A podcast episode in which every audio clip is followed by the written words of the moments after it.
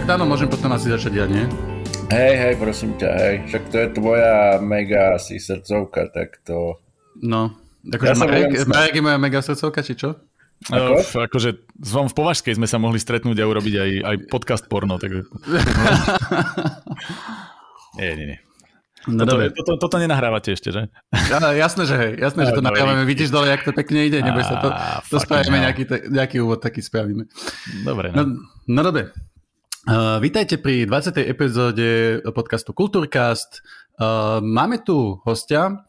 Uh, najprv pozdravím uh, Dana Čistého, ktorý nevie nájsť kábel od svojho úžasného mikrofónu a preto bude mať takýto hlas. Takýto hlas? Ahoj, Dano. Čauko. Ale bude to podľa mňa v a máme tu aj hostia a je ním Marek Vaňaus. Marek, ahoj. Čaute.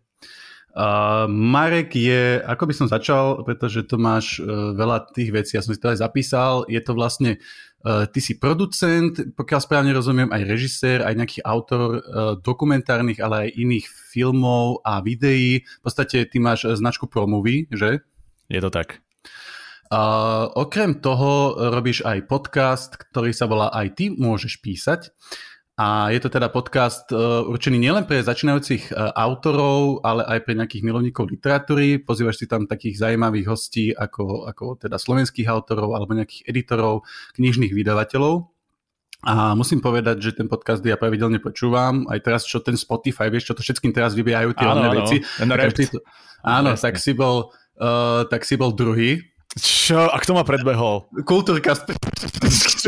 tak akože tomu hovorím hladkanie si vlastného ega. OK, ne, pohode. ja si to hej, vždycky hej. musím, ja si to vždycky musím akože pustiť, ano. vieš, a tak. A šestkrát, či... náhodou. Hej. a ona no, vlastným hlasom.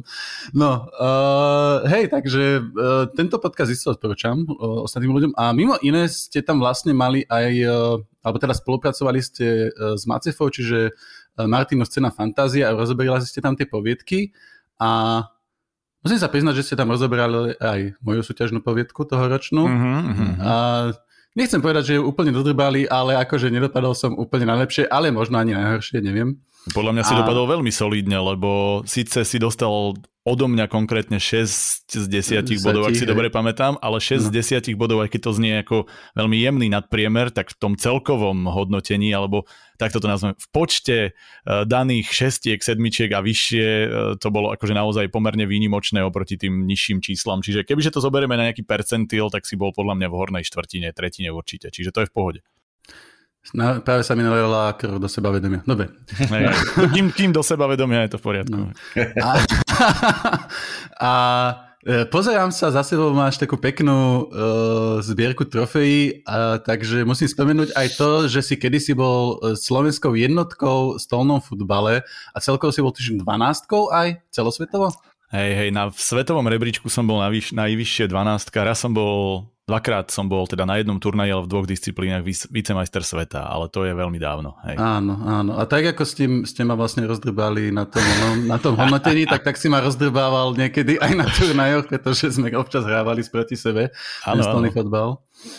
No, dobre, takže toto je Marek a uh, o čom sa budeme dneska baviť? Tak bude to o uh, Jacques Villeneuve, o Denisovi Villeneuvovi, uh, kanadskom režisérovi, ktorý Eh, povedal by som, že už začína celku byť takým takou ako keby ikonou alebo takým ikonistickým režisérom, ako keď máme, že máme špecifické filmy, že Nolana alebo, alebo Tarantina, že proste, alebo Camerona, že vieme, že čakáme, že kedy vyjde nový film toho konkrétneho režisera, vnímame ho a tešíme sa na to.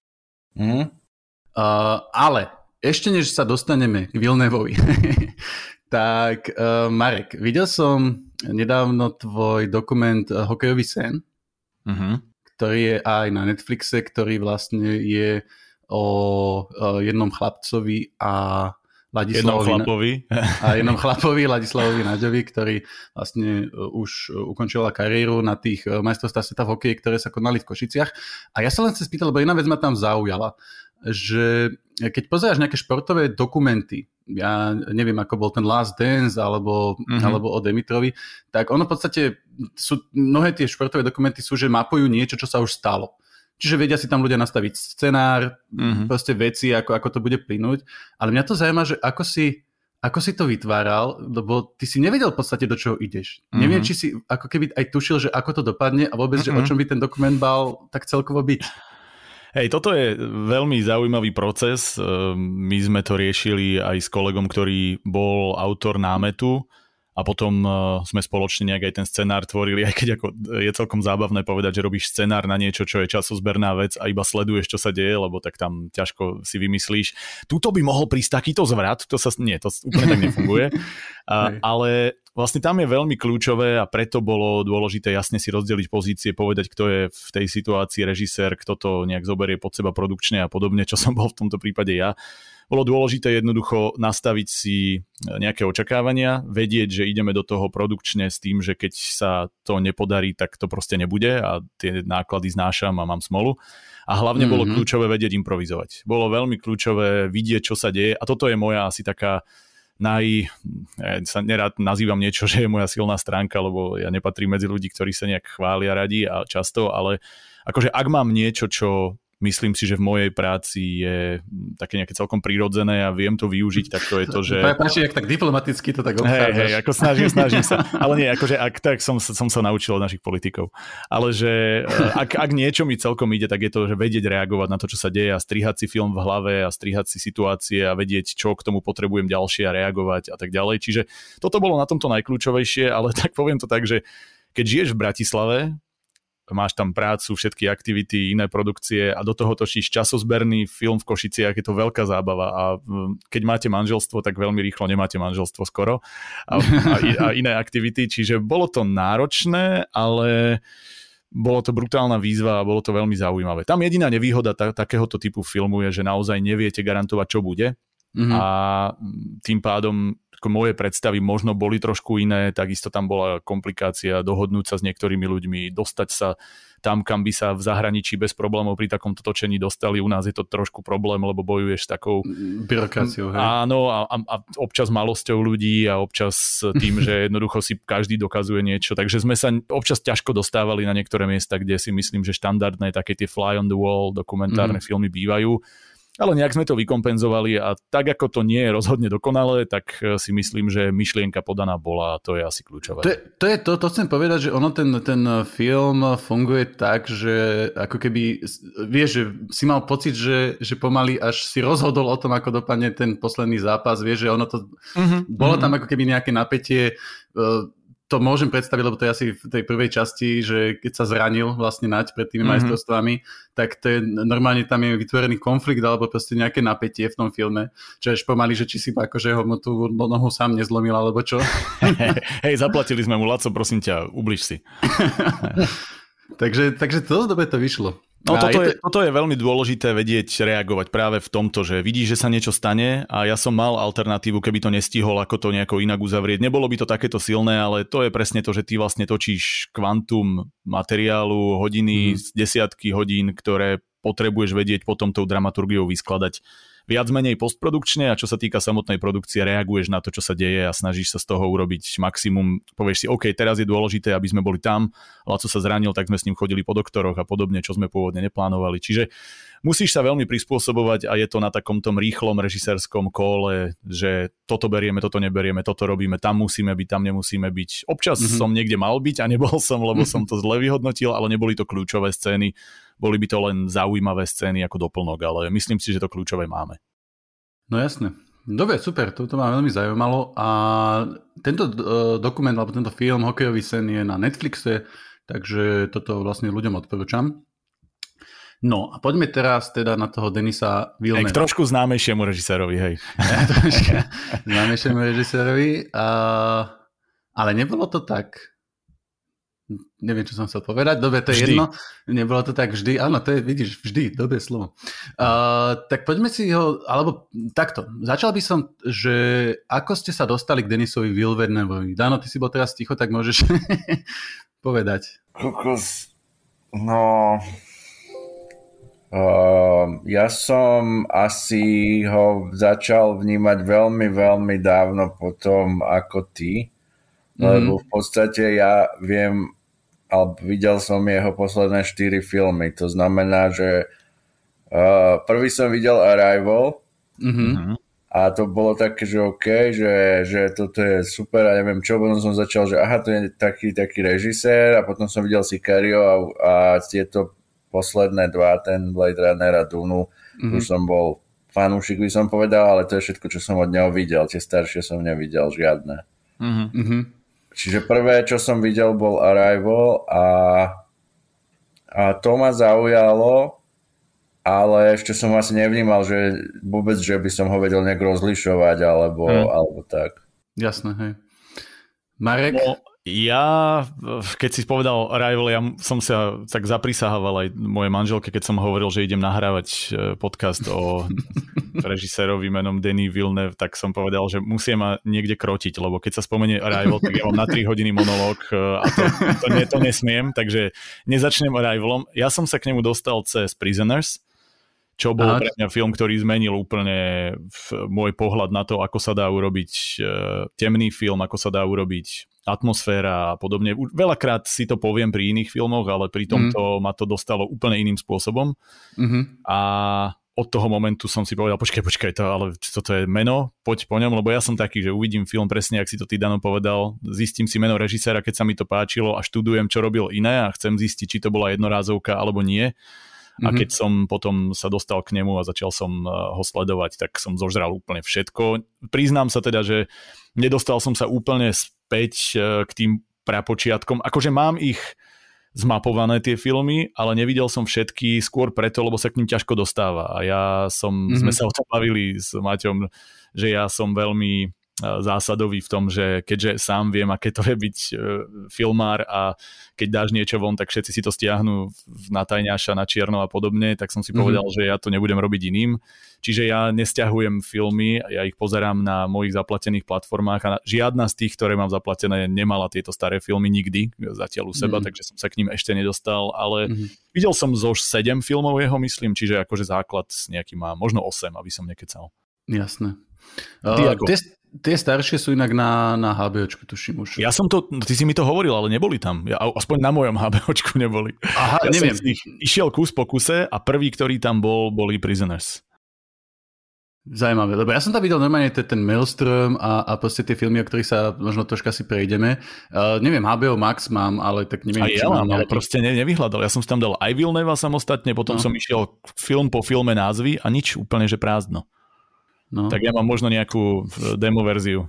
Alebo, alebo povedal, že nechceš ťahovať filmy, tak ti nedáme žiadne. Hej, presne tak. Tam máš, nechceš podporovať umelcov e, kradnutím, tak nebudeš mať ani Uh, no ja som sa dostal, Dano, neviem, hovoril som to v tomto podcaste alebo nie, to je jedno, ale ja si to poviem znova.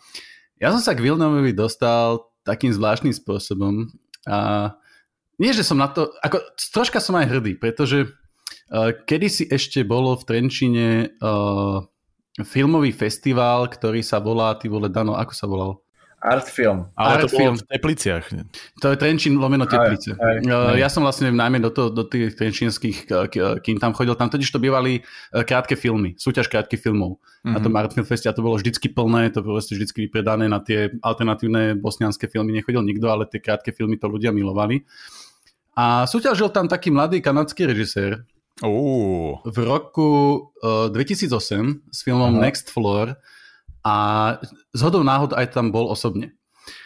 A uh, ten film ma strašne zaujal, pretože ono to bolo, jednak vyzeralo to dokonale natočené, akože že tá kamera, že oproti tým ostatným pseudofilmom, ktoré proste, akože rozumiem, že nemali tí ľudia rozpočty, tá kamera na ramene a tak, ale proste on si očividne dal záležať, možno si zohnal nejaké granty kanadské, neviem, ale mal tam normálne filmovú, až takú hollywoodskú kameru, e, veľmi kvalitný hercov a, a najmä ten film bol iný v tom, že mal jasne stanovenú symboliku a myšlienku. On bol ako keby nadpozemský, bolo tam niečo nadpozemské, nechcem povedať, že magické, ale jednoducho bolo tam niečo, čo sa realite nemôže stať, čo si možno povieme práve, že Vilne bol takou tiež e, špecifikáciou. A, ale malo to proste až takú polopatistickú myšlienku, lebo tam ľudia e, žrali jedlo na nejaké oslave a potom vždycky, keď proste príliš veľa zožrali, tak sa prepadli nižšie. A potom oni ďalej žrali a potom sa začali prepadávať nižšie, nižšie a proste začali byť zúfali, lebo vedeli, že sa prepadnú až desi úplne a potom sa začali prepadávať a až, až do nekonečna sa prepadávali. Čo bola nejaká jasná symbolika. No a Uh, na konci toho proste došiel Denis Villeneuve, že tak môžeme sa pobaviť, teda môj film ste tu videli, tí ľudia odchádzali, lebo oni proste takto odchádzajú a ja som takého vado, že ja vždycky tam zdvihnem ruku a potom Romana manželka sa za mňa hambí, že pýtaj sa tam furt. No ale tak som sa pýtal Denisa Vilnova, my, máme, proste... my máme tú istú manželku? no, ja sa nebola Romana, OK. No inak Romana také meno, beže ona je nešťastná teraz. Hej, hej, hej. Uh, no a tak som sa spýtal Denisa Vilnova, že proste, uh, že ako to bolo ťažké natočiť a takto tak on akože odpovedal, ale potom tí ľudia odchádzali, tak on ak videl, že tí ľudia proste ich to nezaujíma, takže tak poďme sa baviť o hokeji, viete, však ja som z Kanady.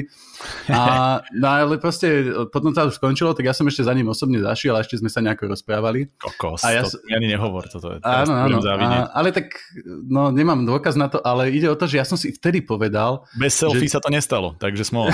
tak vtedy ani, ne, neviem, 2008 som nemal pomaly ani taký telefónik, nejaký Samsung, taký čo ani nefotil. Ale uh, ja som si zapamätal to meno. Normálne som si zapamätal, že to bude sledovať. A keď vyšiel Prisoners, tak Prisoners som sledoval už s tým, že viem, že toto je Denis Villeneuve, režisér, ktorého som videl ako začínajúceho uh, chlapíka, uh, ktorý sa súťažil v Trenčine s krátkými filmami.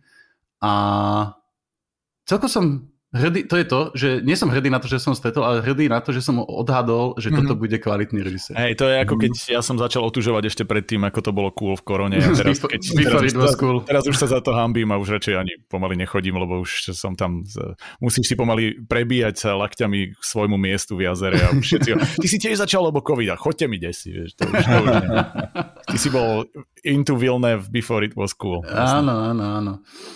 No dobre, no a mohli by sme si teda o Vilnevovi povedať, že uh, ako vôbec, kto to je Denis Vilnev, ako začal, aké bolo jeho detstvo, kde sa narodil, bla bla bla.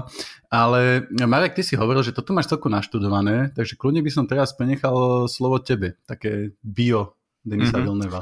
Ešte ako ja skôr by som išiel po takom filmovom biu. On síce je, tak je z Montrealu, to asi mm. je také jediné podstatné, on sa k tomu mestu veľmi hlási, hovorí, že to je mesto, ktoré ovplyvňuje dodnes jeho tvorbu vo veľkom, lebo je to jedno z najšpecifickejších kultúrnych miest na svete a on hovorí, že vlastne kým niekde máš aj kultúrne mesto v zmysle, že je to filmárske mesto, ja neviem, jak Los Angeles, mm. že je to kvôli Hollywoodu známe, ale je to vlastne oveľa viac filmové mesto ako kultúrne mesto a e, ja som teda veľej bol a nezanechalo to na mne nejaký veľký dojem, teda nie je pozitívny. E, a pritom som sa tam tak extrémne tešil ako filmový fanúšik, ale proste mm. nemalo to ten efekt. A Montreal tvrdia, že to je mesto vše umelcov, že vlastne keď tam žiješ alebo sa tam hýbeš, že vlastne nasávaš všetko umenie. A ja si myslím, že aj to je jeden z dôvodov, pre ktorý on robí to umenie tak, ako robí, že to je mix všetkého. Že tam mm-hmm. vlastne fotografia v zmysle, ako on komponuje, je tam zvuk, lebo on hudbu vlastne takýmto spôsobom vnímal a Uh, je, to, je to celistvé dielo preto, lebo si uvedomuješ, ako na seba tie umenia nadvezujú. Čiže to by som len ako z hľadiska jeho bijak, ako ovplyvňuje mesto alebo miesto, kde sa narodil to, čo robí. A mm. potom by som išiel k filmu a on viem, že filmoval, e, teda študoval filmovú školu ale mm-hmm. v princípe to bola, ako to myslím, že aj on sám nazval, že to bola viac škola na to, ako sa naučiť pracovať s kamerou, než čokoľvek iné, že to nebola režisérska škola alebo nejaká špecializovaná na toto. A vlastne on vedel obsluhovať techniku, ale nikdy mu nejak nepovedali, že rob toto, rob toto a on čo je pre mňa veľmi zaujímavé, lebo sa tak snažím tváriť, že to možno bude aj moja cesta jedného dňa, samozrejme sám na sebe vždy zasmejem potom, ale on začínal ako dokumentarista Mm-hmm. A to je tiež podľa mňa extrémne cítiť v tom, ako on prístupuje k filmom, lebo je tam neuveriteľne silný storytelling, ktorý vlastne v dokumente je kľúčový. Že máš dokumenty, kde také tie klasické televízne si posadia 27 hovoriacich hlav a každá povie to isté a vyzerá to príšerne a je to len o tom, že sa rozprávaš s niekým, ale málo kedy tam máš reálny príbeh v takýchto dokumentoch, ale dobrý dokumentárny film ide po príbehu mm-hmm. a mhm. musíš ho vedieť zachytiť, musíš ho vedieť nájsť, musíš ho vedieť vyťahnuť dopredu a použiť všetko to umenie okolo, teda kameru, eh, špeciálne kameru na to, aby si sa dostal niekam pod povrch, aby si to vedel nájsť. Mm-hmm. A ja si myslím, že toto z neho je veľmi silno cítiť. A on vtedy odišiel, myslím, že po svete celom cestovať s tým, že teraz neviem, či tam bolo rok alebo ako dlho, to už si nie som istý, nechcem kecať, možno len pol roka, ale mal takú zmluvu, že vyrábal 5-minútové dokumenty zo sveta mm-hmm. a išlo to v národnej televízii, asi kanadskej predpokladám, kde oni mali, tuším, piatich filmárov, takýchto kvázi nezávislých, ktorý on, že úplne sám, on, kamera, nič iné. Žiadny mm-hmm. človek navyše, on si robil kameru, zvuk, všetko a a on chodil a jednoducho hľadal príbehy, robil príbehy a posielal ich domov, kde chodili, myslím, že takéto 5 minútovky každý týždeň, ak sa nemýlim. Čiže on ich urobil obrovské množstvo a on povedal, mm. že jeho to naučilo robiť viac ako čokoľvek iné do filmu. A pre mňa je to naozaj zaujímavé práve v tom, že keď sa pozerám často na jeho príbehy, a to môže byť malý alebo veľký od tých prapočiatkov až po, po tieto najväčšie ságy, tak e, je tam vidieť, že on dokáže aj z toho obrovského sveta, ako Duna napríklad, je to proste mm. gigantický svet, gigantické dielo, proste tvoríš planéty, všetko, tak si dokáže vyťahnuť malý ľudský príbeh. A to je niečo, čo je podľa mňa veľmi silné z hľadiska dokumentaristiky a vplyvu dokumentaristiky na takúto tvorbu. Čiže Uh, toto bol ten začiatok, ako sa dostal k filmom. On potom hovoril, že sa snažil cez nejaké fondy a podobne dostať uh, k filmom. Viem, že dostal ponuku robiť jeden príbeh, myslím, že bolo 5 príbehov v jednom filme. To je ten on, Kozmos, myslíš? Myslím si, že áno. Uh-huh. Uh, dostal úlohu, alebo teda dostal ponuku urobiť jeden krátky príbeh zrežírovať s tým, že to bolo strašne super pre neho v tom, že tam bolo 5 režisérov, ktorí každý robil ten svoj mini príbeh, ktoré na seba nadvezovali a oni si vlastne pomáhali navzájom. Že uh-huh. spolu to písali, že vždy to mal na starosti jeden, ale učili sa od seba navzájom a vytvorili tam veľmi príjemnú atmosféru, veľa sa naučili a potom ho podchytil niekto, kto povedal, že toto bola taká super skúsenosť a videli sme, ako dobre robíš, že chceme, aby si urobil nejaký, ak chceš robiť film celovečerný, mm-hmm. tak my ti ten priestor dáme.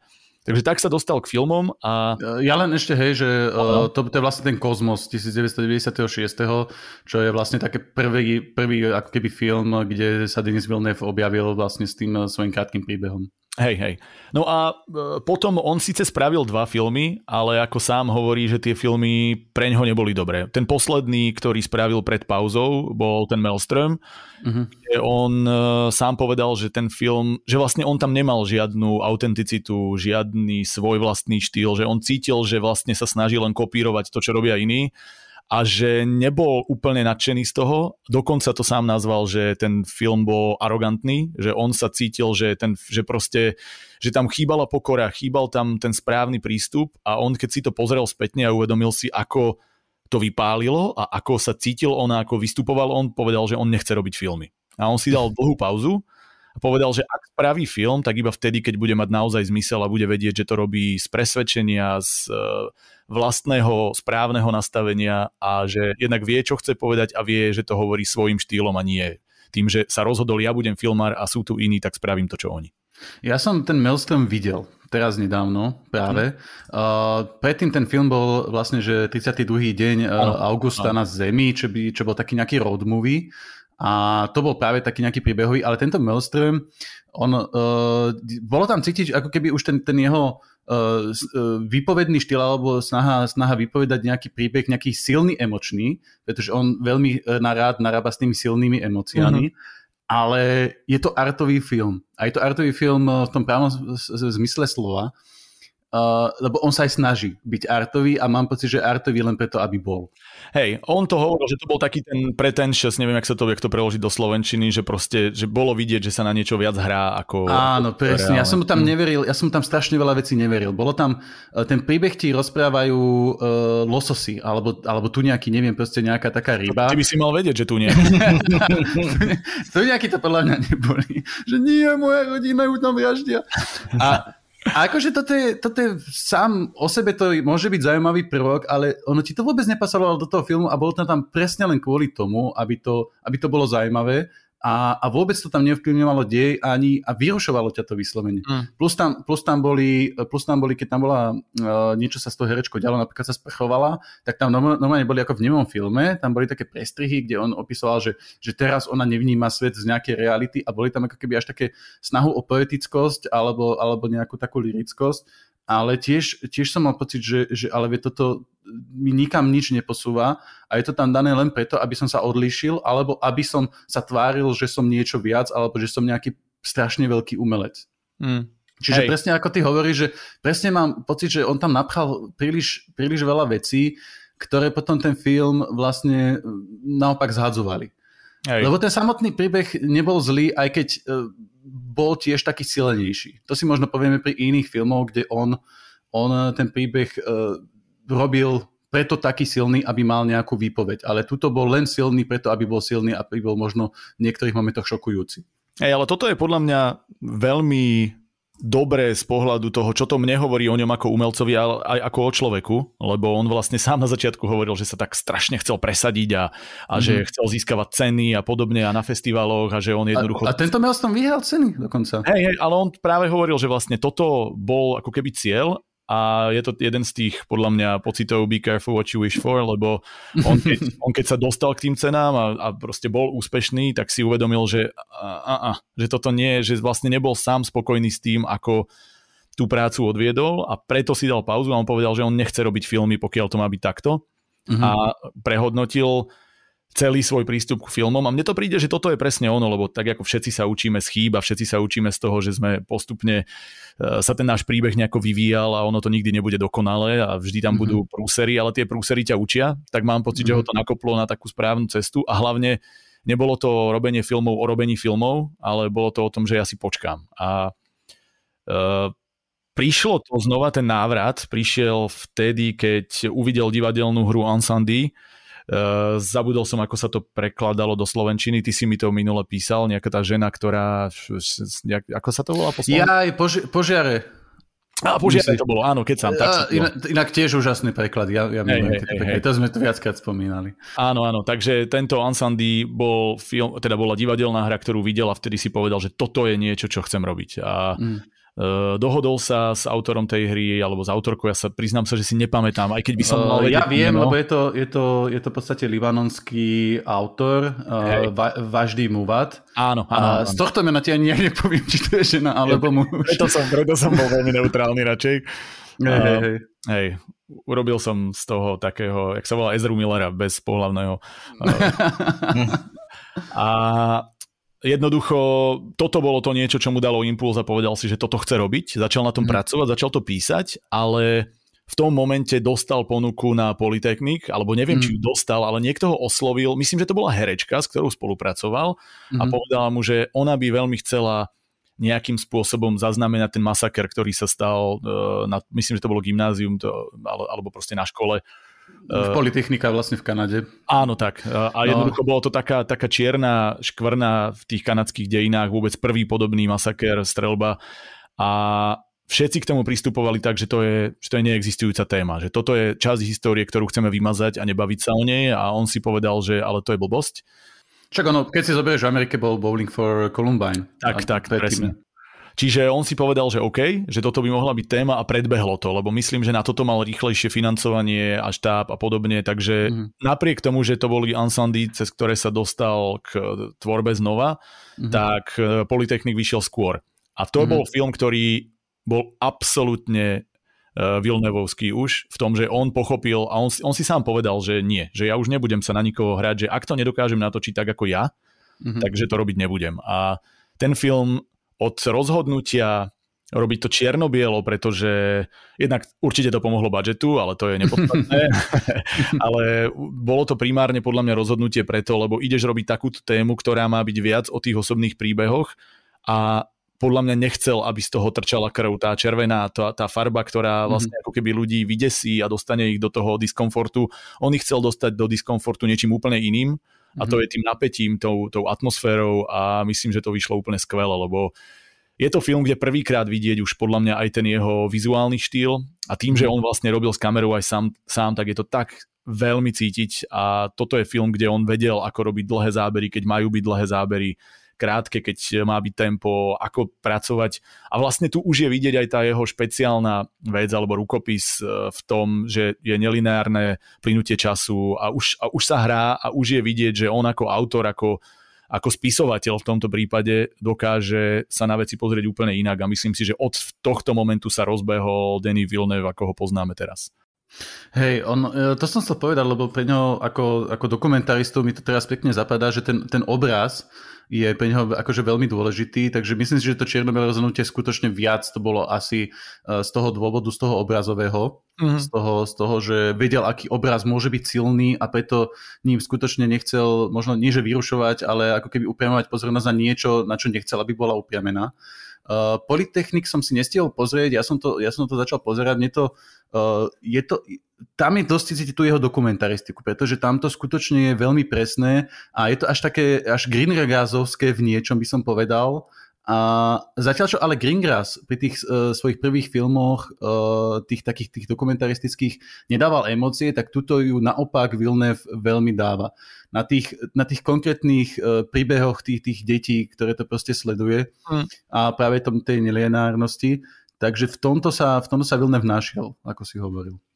Ja, hlavne tam je cítiť, že on presne vie, a to už sme naznačili, ale budeme sa k tomu dnes určite vrácať, ako veľmi dobre pracuje s postavami, a s mm-hmm. emóciami postav na ich prežívaní jednotlivých uh, udalostí a hlavne na uhle pohľadu. Aj to je ďalšia dôležitá vec, lebo na tento masaker sa veľmi často pozeralo z uhlu pohľadu, ja neviem, polície, ktorá tam zasahovala a teraz mm-hmm. pozostali a potom ja neviem, ten vrah a tak ďalej, ale on sa na to pozeral oveľa viac e, z pohľadu tých ľudí, ktorí boli tam a ktorí boli naokolo. Aj to, že prečo niekto utečie a prečo je to, že vlastne my nie sme dokonali a že vlastne ako v takejto situácii a to sa dá povedať, že vlastne e, sa vynie skoro všetkými jeho filmami, že dostane mm. človeka do neštandardnej situácie a sleduje jeho správanie sa a ne, nemoralizuje až tak veľmi, že skôr oveľa mm. viac necháva postavy, aby robili to, čo bežne ľudia v živote robia a to, že chovajú sa ľudsky a mhm. skôr hľadá dôvody toho, prečo to robia a funguje to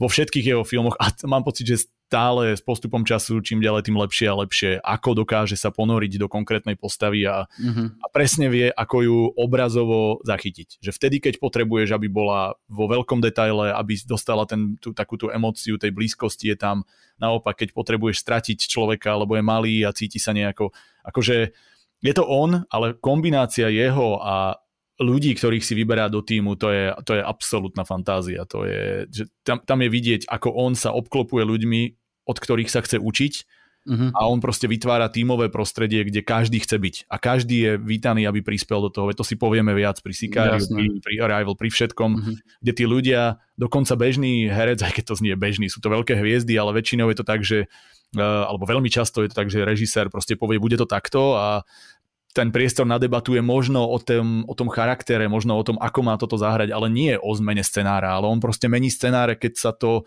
e, keď to prirodzene vyplynie z tej kreatívnej chvíľky alebo z toho kreatívneho procesu, z tej synergie medzi týmito ľuďmi a to je úplne úžasné.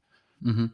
Uh, ja potom nám do popisku, t- teraz len skočím, ale uh, lebo jak si spomínal, že, že ten, ten, ten, ten detail na tú tvár a takéto detaily, ono samozrejme mnoho režisérov s tým pracuje, ale uh, videl som, ako Villeneuve opisoval scénu z Duny, keď tam bola tá skúška, keď mu dávali tú ruku do tej mm-hmm. krabičky. Áno. A, a on tam opísal každý ako keby detail, každý, každý jeden prvok, či už vizuálny, zvukový, uh, kamerový a vysvetľoval, prečo tam je, ako funguje, ako ten prvok bude fungovať. Je to, je to fantastické, to je kratučké video, mm-hmm. ale fantasticky tam vidieť, že, že ako ten človek uh, skutočne má dôraz na ten detail a ako vie presne tou filmovou rečou, ako čo chce povedať. Hey, on hovorí obrazom a, a aj strihom napríklad. Mám pocit, že veľa režisérov nerieši strih, ale on veľmi často presne vie, ako chce ten film nastrihaný práve preto, aby to malo konkrétny efekt. A mm-hmm. toto mi príde, že keď sa hovorí o režiséroch akože o génioch, tak súhlasím, lebo množstvo z nich je absolútne geniálnych, ale ja nepoznám asi režiséra, ktorý by tak globálne, alebo ako to nazvať,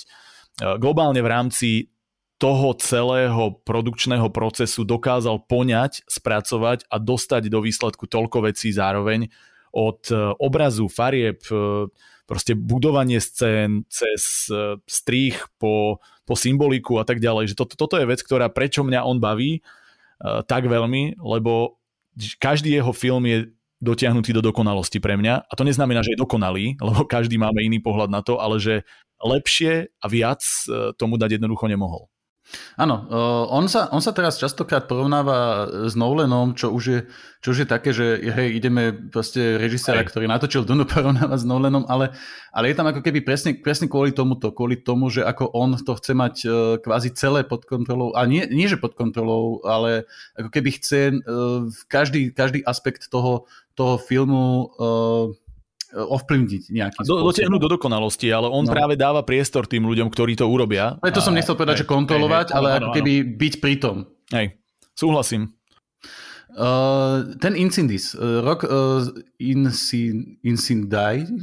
číta, je to po francúzsky, či, či sa to, číta sa to Ansandi, ale je to... Ansandi, ne... dojči, ja som sa učil francúzštinu, aby som to mal vedieť, ja som dokonca ne, na to ja som sa neučil, a vidíš. To, to je strašné. Sa učím cez Vilneva. ja som 12 rokov už to nehovoril tým. Dobre, film z roku 2010, ja som ho tiež teraz videl a uh, tuto, ak uh, jak som spomínal tú symboliku, tak tento film E, máš pocit, že sa odohráva ako keby v nejakom reálnom svete, v nejakých, nejakých reálnych udalostiach. Pritom tento film, teda, ktorý je natočený na základe tej libanonskej divadelnej hry, je vymyslený a dokonca je vymyslený vo vymyslenej krajine, vo vymyslenom meste. Čiže on je, on je ako keby až taký nadpozemský, alebo nechcem povedať magický, proste je to, pracuje tam vyslovene s nereálnymi vecami a s, s nereálnymi konfliktami. Ale tá symbolika, ktorá, tam, tam je symbolika na, napríklad palestinsko-izraelský konflikt, Uh, pretože, pretože to je proste presne film z nejakej takej krajiny, ktorá proste vyzerá presne ako keď bola nejaká libanonská civilná vojna, alebo je ten palestinsko-izraelský konflikt. A on sa aj priznáva, že to je Libanon, že akože nie je to doslova, ale že je to proste... Uh, on, tam má, on tam má v jednom zábere a dosť si dal záležiť na tom, aby sme tam videli ten malý detail, že je Palestína napísané na skle. Takže myslím si, že, že áno, že jednak hovorí o tom Libanone, ale myslím, že vtedy on Hej. vnímal tú Palestínu a ten, ten Izrael. Určite. A, ale podstatné je, že on ako keby nechcel, nechce vypovedať o, o tých konkrétnych veciach, ale chce vypovedať o nejakej emocii. A zrovna táto myšlienka to teraz podľa mňa nebudem spoilerovať. Keď tak, tak uh, spravíme to uh, tak, ako som to spravil naposledy s tými timelapsami, že, že dám uh, na YouTube aj na Spotify budete vidieť, že keď pôjde podcast, že si to viete preskočiť. Ale každopádne tuto je ako keby hlavná myšlienka tá, že konflikt plodí konflikt a konflikt sa zastaví jedine tým, že nebudeme ten konflikt vyžadovať, ale ako keby budeme odpúšťať. Ono to je taká, ako keby znie to ako také kliše, ale tým spôsobom, tou silnou emóciou a tým až ťažko uveriteľným nerealistickým príbehom, pretože tam, uh, tam proste sa dejú také veci, že to si nevieš predstaviť. To je taký, taký zázrak by musel sta- sa stať, že proste Ježiš by bol v z toho uh, tak dokáže, dokáže tým, tým príbehom vymysleným tú emociu podať. Mm. Takže keď to som, preto som vám aj obom hneď písal, že, že videl som tie požiare, one, že pozrite si to, ale teda dostal som sa k tomu mm, tak, že dajme tomu, že som to nesťahoval. a uh, bolo to také, že keď som to dopozeral, tak som normálne musel asi 20 minút tak rozmýšľať nad všetkými vecami. A to, že dokáže, dokáže ten to režisér v tebe, tebe nechať a nie, takou nenásilnou cestou, takou nearonovskou, mm. tak to je úžasné. To je úžasné.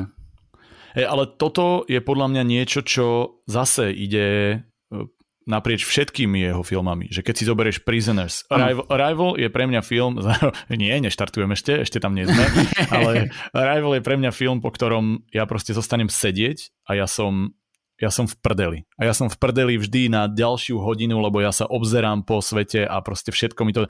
Toto sa mi, priznám sa, že sa mi to nestáva často. Ja teda akože stalo sa mi to, ale nie takto pozitívne, stalo sa mi to, že what pri Aronovského filmoch. A, áno, ale akože priznám sa, že aj tie mám niektoré rád, čiže to nie je, že by to bolo zlé, ale toto je to iné. To, toto je naozaj, ako si to pekne nazval, že nenásilné a je to také podprahové v istom zmysle, aj keď tá myšlienka ti často vypadne. A ona je dosť polopatisticky podaná. Mne sa to páči. Áno, Mne sa to áno. páči. Príde mi, že to je super kompromis medzi, medzi tým, že budem ti všetko hovoriť, viesť ťa za ruku úplne doslova a medzi tým, že urobím z teba psychopata, ktorý má pocit, že, že vlastne nevie, čo sa kde deje. Toto De- Pozdravujeme Davida Lynča. Áno, áno, presne tak. A toto je taký super kompromis, lebo to je inteligentné, ale nechce, akože nevyrušuje ťa to z toho užívania si filmu, tak by som to mhm. nazval. Mm-hmm. A to ano. je vlastne keď sa my bavíme o písaní, tak toto je pre mňa ten spôsob presne, že vždy, keď sa snažím nájsť nejaký kompromis medzi tým, že čo podať, čo, čo povedať, čo nepovedať, ako to podať, tak toto je ono, že pracuj s tým divákom, lomeno čitateľom ako s inteligentným, ale zas e, nenechávaj ho v pozícii, že ha, ja sa teraz s tebou hrám a robím si s tebou, čo chcem, lebo ty to nepochopíš a, a toto, toto, úplne, toto úplne nie.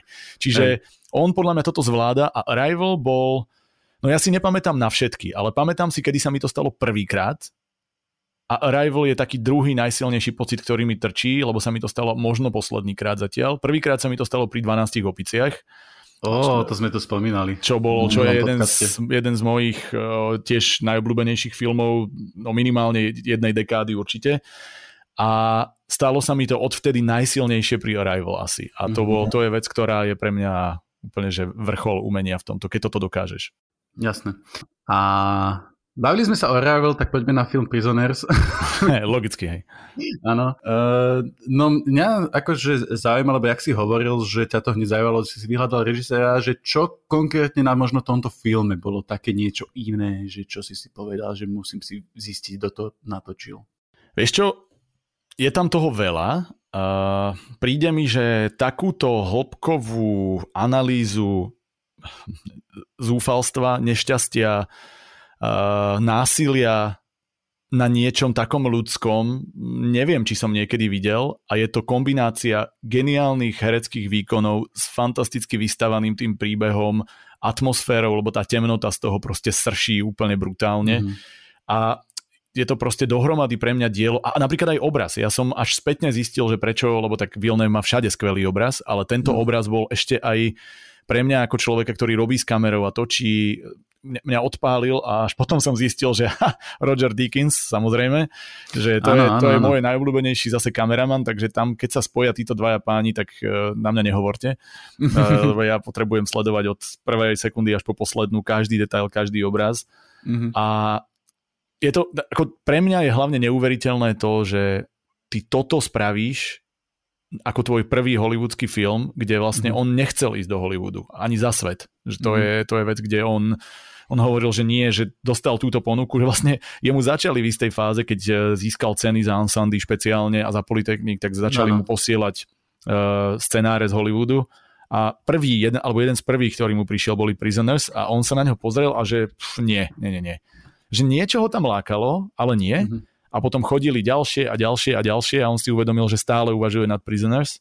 Mm-hmm. A nevedel úplne, že čo to je, lebo on chcel podchytiť to násilie a ten, vlastne to, čo si ty povedal o tom, eh, o tom, že ako to bolo teraz, si hovoril to tiež o násilí, že násilie plodí násilie a že vlastne len treba... Áno, áno. Áno, a toto vlastne je presne to isté, že tento prvok cítil aj tu a mal pocit, že to je niečo, čo je jemu blízke a že jednoducho povedal si, že toto je vec, ktorú keď ju správne uchopí, že by to mohlo byť OK, ale že OK, nejdeme sa príliš predbiehať, a dal si jeden meeting, išiel do LA, povedal, no tak čo sa stane, tak si sadnem, poviem si, že to nie je pre mňa. A kašlom na to. A keď sa vracal naspäť, tak zistil, že asi to pôjde a tak mu povedali až vtedy v lietadle, lebo on si myslel, že to bude nejaký malý film, že no super, že aké to je vedieť, že ideš režirovať film za 60 miliónov alebo koľko a on že... S Jacob Gyllenhaalom a Hugh že, že pro, prosím a že to, to keby vedel, takže by to asi nezobral, lebo by sa zlakol, ale keďže už súhlasil, tak, e, takže dobre. Ale práve toto je inak zaujímavé, čo hovoríš, lebo to on nevedel. Vlastne Jay Aha. Gyllenhaal a Hugh Jackman to zobrali len vďaka tomu, že to išiel režirovať Danny Villeneuve. Fakt? Že, oni, aha. oni ho akože nejako vnímali, myslíš? Oni, no a práve to isté je Roger Dickens. Roger Dickens, keď počul, že ide režirovať tento film Danny Villeneuve, tak sa na to dal, lebo že on inak si vravel, že asi nie.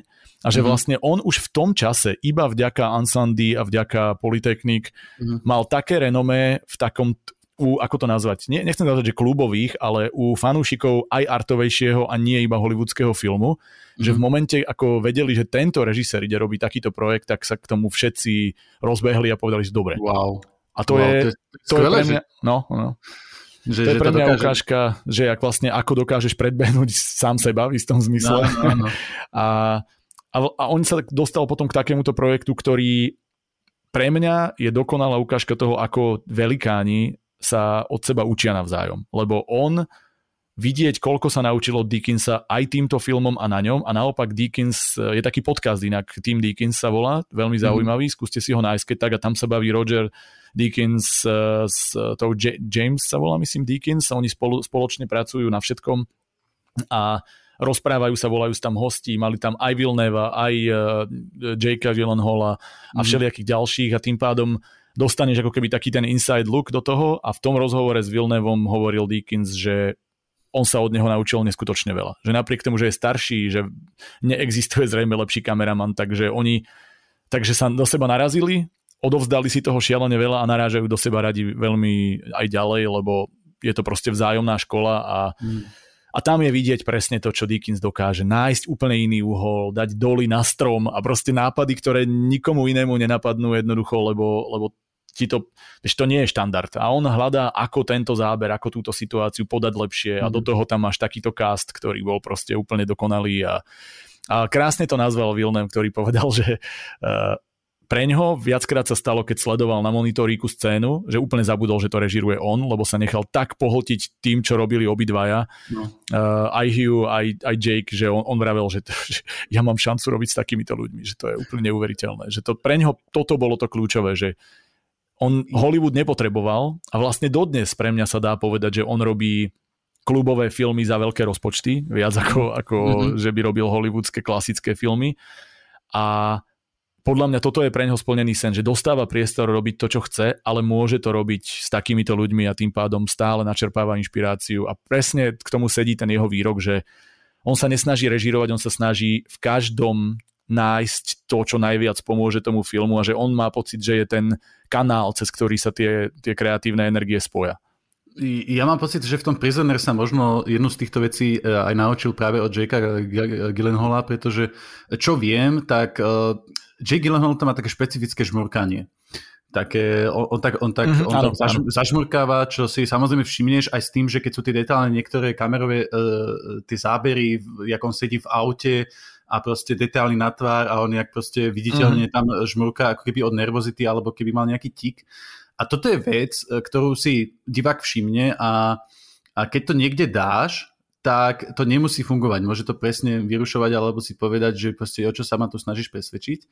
A Jake Gyllenhaal toto mal ako nápad, že to proste posunie niekam tú postavu a Denisovi Villeneuveovi sa to strašne nepáčilo a, a nechcel mu to dovoliť, ale nakoniec si, nakoniec si povedal, že proste dobre, dáme to a proste dôveroval Jackovi Gyllenhaalovi.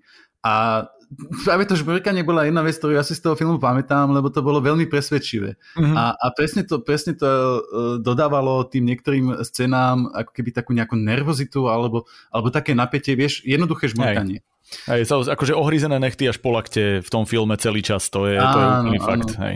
Áno, takže, takže áno, presne ako hovorí, že, že si dávali možno priestor, proste učili sa tí, tí velikáni, ak si hovoril, proste od seba a bolo to už hneď toto podľa mňa badať. No. Ale mne, čo sa mne páči je to, že ja mám pocit, že on prišiel do toho Hollywoodu v takej dobrej pozícii, lebo veľmi často tam prichádzajú režiséri s tým, že ja urobím čokoľvek, len aby som mohol byť v Hollywoode. A on nemal toto presvedčenie, on išiel, že ja viem, aké filmy chcem robiť, lebo vlastne on odišiel od tých filmov, ktoré boli v niečom umelé a začal mm-hmm. ich točiť len preto znova, lebo mohol robiť to, čo pre neho umele nie je a kde sa ukázal on sám a on doslova, aj keď sa ho spýtaš na, tak ty keď sa s ním znova stretneš, tak sa môže, môžeš sa ho spýtať, že... že počuj, uh, počuj, Denis, hej, v 2008 v Penčine. Denisko, počuj, uh, poď môj. No a uh, že keď sa, keď sa ho niekto spýta na to, že aké vplyvy má na svoju tvorbu, tak on hovorí, že, no, že asi má, ale že on vlastne prestal vnímať, čo robia. Akože on si to pozrie, on je, on je fanúšik filmu všetko, ale že on nikdy nemá to, že toto idem natočiť ako ten. Že on prestal toto robiť a že je čisto intuitívny, inštinktívny typ režiséra v tom, že on sa díva na scénu, lebo on je storyteller, on to sám tiež o sebe veľakrát povedal, že preto napríklad nie je kamera tak, že ono mu to pomáha, že ju vie, ale že on, jemu ide čisto o príbeh a on ako storyteller uvažuje, ako tento príbeh povedať. Mm-hmm. A mhm. Nájde spôsob, ktorý je jeho spôsob povedania toho príbehu a tu sa to presne ukazuje a on prichádzal do toho Hollywoodu s tým, že ja nejdem robiť to isté, čo robia ostatní a ja si nenechám diktovať a oni to okamžite prijali a v tejto pozícii tam je dodnes a je to úžasné. A je to vidieť napríklad na tom, že ty máš prvý film v Hollywoode a on chcel svoj koniec, jemu sa nepáčil úplne koniec, alebo nebol o ňom presvedčený ten, ktorý bol v scenári. Mm-hmm. A on povedal, že ja chcem takýto koniec. A oni im povedali, že no to je príliš temné, že to asi nepôjde u nás. A on že OK, a že akože tak, aký by bol druhý, tak našli nejaký druhý kompromisný, ale on povedal, že a čo keby som ho natočil? A on že tak dobre, natoč ho, takže oni natočili dva konce, s tým, mm. že štúdio povedalo, že OK, ale že keďže my tak strašne veríme tvojemu, tvojmu umeleckému oku a, a tomu géniovi v tebe, tak my pustíme obidva konce rôznym fokus grupám čo klasika, áno. A, áno, a že jednoducho, ak budú čo len blízko k vyrovnanému, tak dávame von ten tvoj. a že boli mm-hmm. veľmi vyrovnané a von išiel ten Villeneuve nakoniec. Áno, takže to, čo, filme. Takže to, čo vidíme, je vlastne Áno, normálne Villeneuve zámer. To bol zase jeho rozhodnutie zmeniť niečo, pretože mal pocit, že takto to má byť a ja si myslím, že ten koniec iný nemohol byť v tomto filme. Ja si to tiež neviem. Ako viem si predstaviť, ale neviem si predstaviť lepšie. Hej, hej, tak. Čiže toto je pre mňa krásna ukážka toho, že prišiel s vyloženými kartami na stole, s pozíciou, kde uh, aj s pokorou, aj s, uh, ako to nazvať, s nulovými očakávaniami, ale zároveň s tým, že ak chcete, aby ste dostali mňa naplno, ako dokážem robiť svoje umenie, tak dovolte mi to urobiť takto. A jemu to odvtedy umožňujú a to je, to je geniálne. Uh-huh. Uh, ty náhodou nevieš, že, či, že čo on ako keby skôr začal točiť. Či začal točiť Prisoners alebo Enemy? Pretože to sú filmy, ktoré uh-huh. vyšli v tom istom roku. Ak sa nemýlim, je to, je, tak takto, začal určite pracovať skôr, alebo ponuku prijal určite skôr na Prisoners. Prisoners. Mm-hmm. A dokonca si myslím, že Prisoners točili dlhšie uh, a preto popri tom začal robiť aj na Enemy. Ono, vieš, to, že kedy to vyjde, to je postprodukčný proces a tak ďalej. Tam je kopu veci, ktoré do toho vstupujú, čiže Jasne. určite jeho prvý vstup do Hollywoodu bol cez Prisoners, ale presné časy točenia, tak to, to už neviem. No, mne ako keby stačilo, hej, že ako keby, že čo bol ten, ten prvotný, uh, tá prvotná ano. ponuka pre neho. No. Prisoners na konci, to nebudete sa, není spoiler, hrá tam Radiohead, tak úplne v pozadí a ja mám pocit, že, lebo mali sme tu dielo Radiohead a Marek Radiohead poznáš? Jasné, jasné, ale ja, ja som fan, fan, fanúšik, uh, ako to nazva, tej, tej uh, starej tvorby pôvodnej. V momente, keď sa to, uh, Pablo Honey je môj obľúbený album a ešte OK a... Computer prežijem, ale tie ďalšie už sú, už sú nepočúvateľné pre mňa. No, takže... ja, ja to vychovalo, ja vlastne som bol, ja som pekne bol pôvodným, dobre, mali sme podcast, zostane nebudem to tu rozoberať, hey, iba hey. chcem, že vlastne na konci Prisoners a je to úplne tak to v rádiu hrá, ako keby tam sú takí ľudia, oni tam majú položené rádio a tam hrá tá hudba, pesnička, neviem, či kodex, nejaká taká nejaká skladba a úplne tak, že ako keby ju ani nepostrehneš. Ja mám pocit, že toto si tam vyslovene tiež Vilnev dal a oni, oni povedali, ale že to tam nemôže nejako hlasno hrať. No, že dajte to len do pozadia, viete, ani prerábať nemusíme kupovať nič. A potom som, uh, to sa vrátim zase k tomu, tomu uh, in... Bože, Marek, povedz to za mňa. Sandy. Ďakujem. tak uh, tam je UN Fuzz Army od Radiohead Uh-huh. Dvakrát to tam zahrá tá pesnička úplne nahlas, úplne, že wow, ďakujem ti. Normálne má videoklip QN Harmy vďaka nemu. Hej. A, on, a to hudba je inak tiež dôležitá vec a aj tam je krásne vidieť, ako jemu pomohlo to, že mohol ísť do toho hollywoodského prostredia, alebo hollywoodského, do toho prostredia, kde robia tá, tí absolútne najlepší na každej pozícii, lebo vieš, môžeme ísť k Arrival pomaličky, zase sa tam budeme dostávať, ale tam je Johan Johansson je proste absolútny genius a to, to čo urobil Is, zase Islandský skladateľ, bohužiaľ už mŕtvý, čo je veľmi aj. veľká strata, pretože ja som teraz nedávno pozeral si kariéru, dostaneme sa k tomu, ale tá hudba tam spravila strašne veľa. hotovo. Akože dostať do jedného filmu Vilneva, Dickinsa a Johanssona, akože mám meso v ruke, za tomu hovorí. Hej, uh, dobre, Enemy, videli ste to niekto? Jasné. Áno, dobre, lebo... Uh, Dano je, inak ešte stále tu je. On len... Áno, je to. No, Dano. Dano, Dano, ako sa máš? Dobre, sa zatiaľ pohode. Dobre, zaujímavá to. Ty, si, ty už si nemusíš tento podcast púšťať, ty, púšťať, ty ho už počúvaš vlastne. Jaj, ale však dostaneme sa dan k tebe, neboj sa. Len uh, teda k tomuto enemy uh, poviem možno teraz uh, ja na začiatku, že ja som sa k nemu dostal ako keby spätne, uh, po tom, čo som videl možno aj nejaký Arrival a takto. A, a na, bol som dosť naštvatý po tom filme, pretože to zrazu, zrazu to bolo niečo, čo som bol stratený a hovorím si, Krista, to je čo za artovú vec. Ale toto je film možno, kde keď pochopíš, čo chcel povedať, pretože tuto on, on ty vole, študuje pomaly až nejaké sociologické, filozofické veci, čo je odkaz na nejakého autora a ty keď si len, ako keby mi stačí nejaký len impuls, že pozri sa, takúto symboliku som tam dal, uh-huh. poviem, že pavučina, všimajte si pavučinu v tomto filme, tak zrazu ti to dáva celé zmysel. Hej, no, Takže ako... ja, ja som akože jednu vec som nepostrehol, možno, možno poviem, že možno túto trošička prekročil ako keby už tú symboliku v tom, ano, že ano, už ano. nebola až taká jasná a už potom človek bol stratený, ale keď sa, tam, keď sa tam nájde, tak zase ten film fantasticky funguje, plus je tam uh, posledná scéna, ktorú nebudem vôbec spoilerovať, ale to je jedna z najväčších mindfuckových uh, uh-huh. VTF posledných scén v kinematografii, ako som kedy videl. A to nie je, že v 20 minút po tom filme sedí, že wow, to, bol, to tá myšlienka má, ale to bolo, že čo to bolo kurva za scénu? Čo to tam, hej, hej, hej. tam stalo?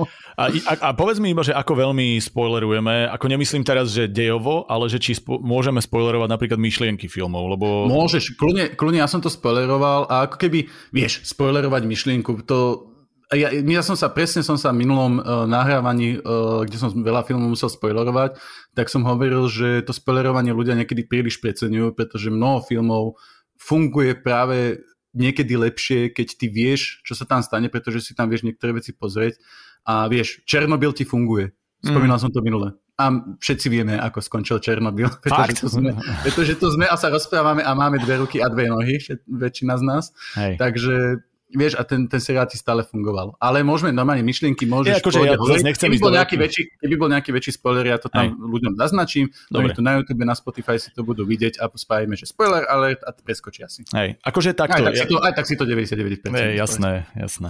Vieš čo, ja akože ani nechcem ísť do nejakého že šialeného spoilerovania, ide mi skôr len o to, že toto je podľa mňa presne ten typ filmu, kde sa, kde keď balansuješ na tej hrane medzi tým, čo povedať a čo ukázať, e, čo naznačiť, e, čo urobiť symbolikou, akože podľa mňa on musí byť aj fanúšik filmov Aronovského, Linča a podobne, lebo akože je cítiť, že v niečom, v, v niečom sa... Viem, akože... že, viem, že je isto Kubrika. Áno, áno, to, je, to určite je, to je určite.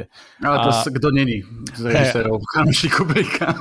A akože možno aj to stačí, lebo však aj ten je dosť Tarantino. mindfuckový. Áno, Tarantino. Tarantino není fanúšik Kubricka. Fakt? To neviem no. ani. Myslíš, že pri Pulp Fiction sa akože inš, inšpiroval ono vesmírny Odiseu? Nie, Tarantino ne, vyslovene není fanúšikom Kubricka, že povedal, že počkaj, on vlastne napríklad uh, ho kritizoval za to, že Clockwork Orange mm-hmm. je také ale proste toto je teraz, interpretujem Tarantinovú interpretáciu, že on akože ako keby točil film proti násiliu, ale že e, Tarantino to povedal tak, že I, I know your dick was en, hard entire time for those first 20 minutes, alebo tak, ale ah, ako tuto by som akože rád videl diskusiu, že to by ma asi veľmi bavilo, ale asi by akože som sa Diskusiu Tarantina s Kubrickom, hej? Áno, áno. Ty kokos, to si neviem predstaviť.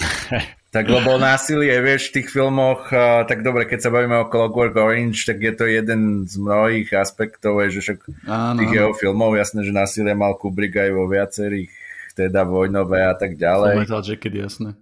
Uh, Tarantino no, používa to násilie ako entertainment, vieš, mm-hmm Mm-hmm. A Tunak asi, ja si myslím, že mohol byť až tak, jak by som to povedal, až tak usvedčený tým Kubrickovým prístupom trochu. No. Jasné, jasné. Hej. Ako, ja nechcem nejako kritizovať Tarantina, lebo ja milujem niektoré jeho filmy. Uh, nie som fanúšik každého, ale ako to, ako to povedať tak slušne. Tarantino podľa mňa nie je štandardný režisér. On je proste človek, ktorý je fanúšik filmu, ktorý sa dostal do pozície, že on má podľa mňa brutálnu hlavu a je skvele kreatívny, ale on proste sa nedrží zásad, je mu je jedno, čo povie, je mu jedno, ako to urobí a to v tom je dobrý, ale ja si myslím, že on akože umenie, hlboké umenie, klubové, symbolické a tak, že to podľa mňa nie je, že úplne jeho najsilnejšia stránka a preto to možno ani úplne nie vždy príjma. No. No, ale akože stal sa, stal sa brutálnym, brutálnym špecifickým režisérom a keď sa nad tým zamyslím, možno aj takým to, dosť opakom voči napríklad Vilnevovi. Ej, presne, presne to je to, že ja mám rád obi dvoch, ale ja napríklad nie som úplne fanúšik, e, ako takto, že za písanie by som ho brutálne chválil za dialógy, za, za ako dialógy nemá nikto takéto, to je, to je bez ano. debaty, teda mm-hmm. minimálne vtipné dialógy, mm-hmm. nemá nikto takéto, ale akože keď si zoberieš, ja neviem, Hateful Eight alebo takéto filmy, tak akože mne ten film nič nedal nakoniec, že ja som ho dopozeral, že okrem dialogov to bolo len, že copy-paste všetkého, čo už som u neho videl a naopak Inglorious Bastards je pre mňa najobľúbenejší film jeho, ktorý ja proste zožerem od začiatku do konca, lebo má aj myšlienku, že nie je to robený film pre film zase, nie je to mm-hmm. robený film, pretože ja tu dám to, čo viete, že som v tom dobrý a zarobí mi to mm-hmm. peniaze, čo bolo pre mňa Hateful Eight, ja si nemôžem pomôcť. A podobne. Mňa to už bolo, mňa to už začalo byť troška Django, keď už proste tam bol hey, Christopher Waltz, preto aby tam bol Christopher Waltz, pretože no, Inglorious ja. Bastards fungoval. Hej. A jednoducho Inglourious Basterds bolo pre mňa geniálne. A, a on keď urobí takýto film, tak uh, to zožeriem všetkými desiatimi. A vlastne Áno. sa mi páčili, sa, páčil sa mi aj Once Upon a Time, aj keď by som z toho hodinu a pol vystrihol, ale, ale páčilo sa mi to, mm. len, lebo to bolo iné a bol to tribute a bolo to, bolo to vo veľa veciach dobré. Akože, ale... je, ja, to, ja to chápem, ale ja som bol taký, že už natočím posledný film, keď už natočíš také hey, hey, úplne, úplne ti rozumiem. No ale teda akože presne v tomto je pre mňa on kontrastný s Vilnevom, lebo Vilnev je človek, ktorý proste robí umenie, ktoré je ľahko požívateľné a točí ťažké témy a točí ich spôsobom, ktoré, kde ti z toho vyjde pekné, temné, škaredé, akékoľvek, ale presne vieš, čo je príbeh tohto človeka a čo to chce povedať. A Enemy, keď sa k tomu, uh, stále sme pri tom. keď sa k tomu a takýmto nenápadným mostíkom. Je, je oblúk. Či oblúkom. tak uh, Enemy je presne ten typ filmu, kde podľa mňa si dovolil hrať sa oveľa viac do symbolikou a, a ísť oveľa viac do, do niečoho klubového, alebo mať možnosť, podľa mňa to je aj tým, že zrazu mal e, v rukách Jakea Gyllenhaala, ktorý je taký herec, aký je, proste geniálny, mm. dokáže stvárniť veci úplne iným spôsobom, podľa mňa, ako si vedel možno s inými hercami e, predstaviť. A tak si povedal, že poďme do toho, že proste ja mám tohto človeka, ktorý mi pomôže výrazniť nejakú myšlienku a prečo by som sa nepohral s takýmto hercom, s takýmto konceptom, klubovým, artovým, uleteným spôsobom a mm a ono je to fakt dobré. Akože a, keď, a, keď máš, a keď máš jedného Jacka Gyllenhaala, prečo nemať dvoch? Hej, presne tak. Lebo dva je viac ako jeden vždy. A jednoducho mne to príde, že tento film bol splnením nejakej jeho túžby po, po symbolickom klubovom filme s takýmto rozpočtom, s takýmito možnosťami a, mm-hmm. a bolo to skvelé. Akože nie je to môj najobľúbenejší film jeho ani omylom, zároveň mm-hmm. si myslím, že ten film je vo veľa veciach uletený, ale som rád, že som ho videl, lebo myslím si, že atmosférou, zase symbolikou toho, že ako uh, také rozpoltenosti a uh, takisto boj so strachom a podobne, akože tam, tam toho má fakt veľa, tam tie pavučiny a ďalej teda nehovorím. Mm-hmm. To, toto je film, ktorý má pre mňa že najvi, najviditeľnejšiu symboliku, že vlastne ano. vizuálne celý čas človeku dávaš také malé hinty, ktoré bežný človek nepostrehne, ale keď si to mm. pozrieš druhýkrát si povieš, čo, ty kokos vlastne veď. No však to je to, Hej. že keďže sa pasujem do pozície bežného človeka, tak ja som, bol, ja som tam nepostrehol strašne veľa vecí a keď mi to tam bolo vysvetlené, tak potom, že aha. Ale vieš, napríklad, ale ja by som tuto, tuto by som už iba fakt, že poslednú vsúku a poďme, nechaj Dano môže hovoriť. Uh, a to je, to je, že keď sa bavíme jednak o symbolike, ale napríklad aj o kamere, že toto nebola pre mňa kamera typu Roger Dickens, lebo ani nemala byť, ani nepotrebovala byť. Ani tam nebol Roger Dickens, si poviem. No, to, áno, to, je možno tiež jeden z dôvodov. ani ale, on som tam nebol. Takže... Ale vieš, že nebola, ale tam bolo presne vidieť jeho uvažovanie, lebo neviem, akože... Počkaj, koho teraz myslíš? Uh, myslím Vilnevove, lebo mm-hmm. keď sa pozrieš na to, ako komponovať zábery, tak a ako tým záberom predať charakter, emóciu, situáciu a tak ďalej, tak tu máš dokonalý príklad, ako sa to dá normálne vyučovať. Lebo máš tu dve postavy toho istého herca, ktoré sú protikladom. Jeden je výstredný herec, proste, ktorý má vysoké sebavedomie a tak ďalej. Druhý je taký ten utiahnutý, neistý a teraz pozri sa len, ako komponoval zábery jednej a druhej postavy. Že ten sebavedomý je... Počkaj, počkaj, nie si to pustiť. Strede je veľký, uh, výrazný, dominantný, vidieť, že proste tá kamera ho berie tak, aký, aký on je a na druhej strane ten, ten protipól je často je malý, vždy, keď sa pozrieš, keď kdekoľvek kráča, je v rohu záberu. E, je proste, že úplne do boku natlačený a ty máš pocitovo čisto dojem, ktorý ti z toho ide, je to, že tento človek je stratený. A on, on to dokáže robiť záberovo.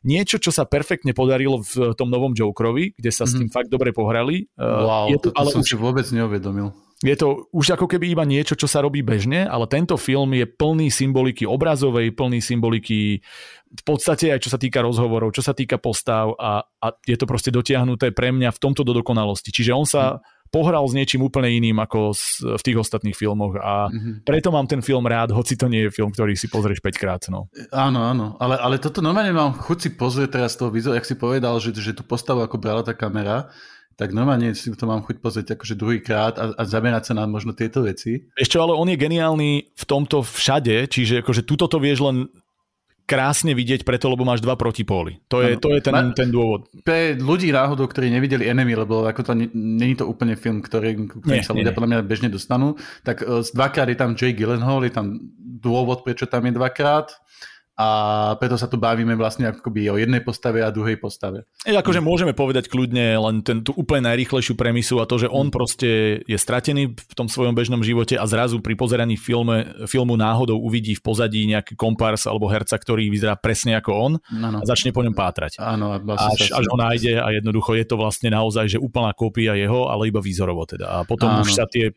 a začne sa perfektne prepájať tie postavy alebo narážať na seba a a inak ono to zase sa to dá k viacerým iným filmom, že tá myšlienka nie je úplne nová, ale ide proste nič nové nenapíšeš, ide o to, čo tým chceš povedať a toto zase hovorí veľmi silno, len pokiaľ nie ste fanúšikovia uh, mindfuckov a trochu úletov, tak toto nebude film pre vás. Áno, tak ale, ale toto, zase, toto je zase film, čo som už uh, ja spomínal, jeden ten aspekt a síce, že on on práve pracuje, on je, je veľký fanúšik sci-fi, ale toto nebolo vyslovene, toto ne, nehovoríme Nie. o sci-fi veciach, ale hovoríme o, o, nerea, o zjavne nereálnych e, veciach, o, o, o zjavnej mystike, uh, čo bolo presne aj pri, tom, uh, pri tých požiaroch, budem to mm-hmm. nazývať požiare, mi to uveríte už. Jasné. A, A, lebo tam tiež... Názov, tam ako... názov Ansandy zhorel v požiari, hej. Áno, Ansandy sa spálime a vyhodíme monoknom. Ale uh, tam tiež je presne to, že je tam, ten príbeh je taký, že ty nebudeme sa hrať na to, že by sa to reálne stalo. Preto, ja, je, to, preto je to zakomponované do, do, nereálneho, e, do nereálnych krajiny, kompletne v tých požiaroch. Uh-huh. A, a tuto tiež on pracuje s, e, s tými prvkami nereálnosti, aby on ich mohol využiť na to, uh, plus tú symboliku, že ti niečo povie. Hej, ako keď hovoríme o tom, že bol fanúšik, teda že je fanúšik Kubrika, tak akože pre mňa je tam istá paralela s Ice White Shut. Uh, Enemy je podľa mňa ten typ mm. filmu, kde nehovorím, že to, ako to nechcem ani hovoriť vôbec o obsahu, to nie, mm. lenže je to presne ten typ nejakého temna, kde ty ideš do nejakého klubu tajné, vieš, lebo aj to tam bolo, akože sú tam prvky, ktoré mm. verím tomu, že mohol on teoreticky načerpať mm. z mhm. toho, alebo tiež, minimálne tiež ako... Plus tam, plus tam je veľmi dôležitý práve vzťah e, s manželkou. Áno, presne tak. Čiže akože je tam, ne, nehovorím ani omylom, že by to bolo ani len podobné, len keď sa na to pozerám, že ak by som to mal prirovnať v istých scénach, hlavne v tom, že kde on už pátra, kde sa stretávajú, kde ide do toho klubu, viac mhm. nehovorím, hej, tak mi to, mi to v istom zmysle navodzovalo podobný pocit, ako keď ten Tom Cruise proste nachádzal ten kult a, a išiel tam. Akože cítil ne. som tam tou temnotou, tým, tým jazykom režisérským som tam niečo podobné cítil. On by isto bol nešťastný, že ho k niekomu prirovnávam, ale akože myslím si, že inšpirácia alebo minimálne oblúbenosť Kubrika tam trošku cítiť bola. Tak. Tiež si myslím, inak, ak si to povedal. Hej. Dobre, Dano, poďme na Sicaria, lebo to je film... čau, čo si myslíš o Sicariu? No. To je film, ktorý si už videl, tak hej. skús mi povedať, že hej, že keď si to videl teda prvýkrát, že čo tam, či tam na teba niečo zapôsobilo a celkovo a ako no, sa ti leží dobre. na tej sedačke? Vy ste spomínali všetky tie mená, ale tak ja som nemal o nich žiadnu šajnu, hej, že teraz, uh, keď som videl ten film, totiž uh, predstav si, že... Ja Hugh, pozerať... Hugh Jackman, ak náhodou nepoznáš, to je taký herec, vieš? Áno, taký, áno, dobré. Ktorý nehral Sicariu. Nehral Sicariu, ale um, jak ste hovorili o tých kameramanoch a tak, tak to som nemal šajnu a iba som videl, že Sicario a vieš nejaký plagát alebo neviem čo, proste jak to vyzeralo, hej, mm-hmm. a ja, že OK, to bude nejaký akčný film o drogovej vojne, vieš. A viem, že tuším, ty si mi to tu nejak strašne, alebo viacej ľudí mi to strašne akože chválilo a ja, mm-hmm pre mňa, mne to trvá hrozne dlho, kým ja sa niečo rozhodnem uh, pozerať, lebo môj prístup ku všetkému je, že to bude isto blbosť. no a Uh, hej, ja mám takú nedôveru k niečomu. Väčšinou seriálov, keď začnem pozerať, už majú 5 sérií, lebo... a to je zase výhoda, aspoň nemusíš čakať, vieš? Hej, no. A tak ale po dlhom čase, a teda určite od toho, keď to vyšlo 2015, som si to pozrel a uh, akože mám rád, keď ma vie niečo prekvapiť, no a Tunak hlavne teda to bol ten charakter Benicia del Tora a tie veci, čo tam robil. A ešte druhá vec, ktorú mám, tak je také, že ja mám taký svoj veľmi tvrdohlavý názor, že ja som si do veľkej časti Breaking Bad hovoril, že jasné, ty kokos, ten Walter White je najlepší a tak presne. Čiže tu na asi teda je jasné, že som držal palce. On sa tam volal Alejandro, tuším. Alejandro sa tam volal, ja som to teraz včera hey, Alejandro. No a proste strašne sa mi páčili tie jeho veci. Akože ak, ak môžem, túto vec chcem fakt povedať, ale s tým prstom to bolo perfektné. Do, s, s tým úkom. Počkej, ja si to nepamätám. Jakým ne, neviem, Dobre. čo myslíš za scénu teraz. Hej? Fakt no, neviem. No, jak mu dal ten prst do ucha. Jaj, v tom aute. Ježiš, áno. Jasné, Mňa to úplne nasralo, že to je tak dobrý nápad, že to ja, vlastne to, tak... To bolo, to bolo vlastne vypočúvanie svetka, hej? Áno. ja, sa, akože, ja sa priznám, že som ho videl naposledy asi 5 rokov dozadu a ešte, som aj, ešte som aj uvažoval, že si ho dopozerám tento týždeň, ale nedostal som. Ja sa priznám, že som ho videl asi 8 hodín dozadu, takže nie, nie, počkaj, okay, ale nevieš, to je to dobré. Viac 22 hodín. No a proste, že v tejto scéne, tak mi bolo jasné, že to nie je nejaký defaultný mhm. akčný mm-hmm. film o drogovej vojne, že tam proste vyslovene boli nápady, ale to ani, to, to teraz veľmi by som povedal, že uh, rozprávam tak obšírne, ale proste ten film uh, to, ako sú tam spravené tie nočné scény, uh-huh. alebo tie scény s tou kamerou, s tou uh, infračervenou, uh-huh, je proste absolútne brilantné, pretože ja neznašam, keď vo filmoch ja neviem, čo sa deje oni sa ma snažia traslovou kamerou akože nejako Hej. Dať do toho. To je podľa mňa úplná idiotina. Neznašam to, keď je to vo filmoch, nedá sa to pre mňa pozerať. Kdežto túto bolo fakt, že túto budovalo napätie. Tu som naozaj, proste keď tam bola tá naháňačka, tu som naozaj bol v tom napätí, že čo sa bude diať a tak ďalej. Že to, že to je to, že niekto použije povedzme takú nejakú infračervenú kameru alebo niečo proste ako keby z ruky, tak to ešte neznamená, že to bude dobré, ale v tomto filme to bolo absolútne majstrovské. No a teraz vlastne, že človek pozerá ten film a uh, akože keď som to pozeral prvýkrát, tak som nevedel, do čo idem. Fakt som išiel do akčného filmu o drogovej vojne a zrazu začne pochybovať úplne o, o všetkom vlastne, mm. ako keby o všetkých postavách, lebo, lebo každá tá postava tam má svoju motiváciu, jasné niečo chce americká vláda, niečo chce CIA, niečo chcú drogové kartely, niečo chce ten Alejandro. Tá Emily Blunt je tam taká, jak by som povedal, ona je tam taká ľudská. Ona je tam taká ty, ako keby, ja by som povedal možno. Taká ten divák, že, že čo sa tu deje. Áno. Možno.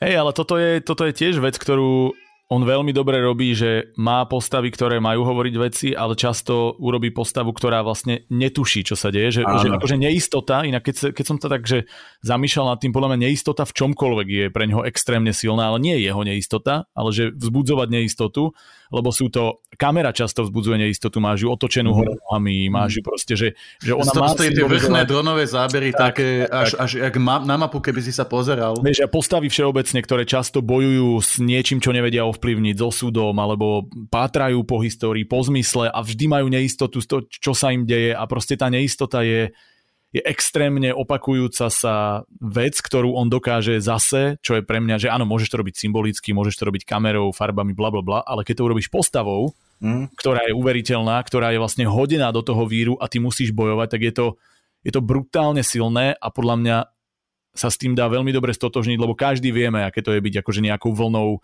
v živote, v čomkoľvek, proste hádzaný jedným smerom, druhým smerom a, a musíš tým bojovať a a on dokáže tú situáciu využiť na to, aby to predal niekoľkonásobne. A v tomto bola tá Emily Blunt dokonalá tam ako postava.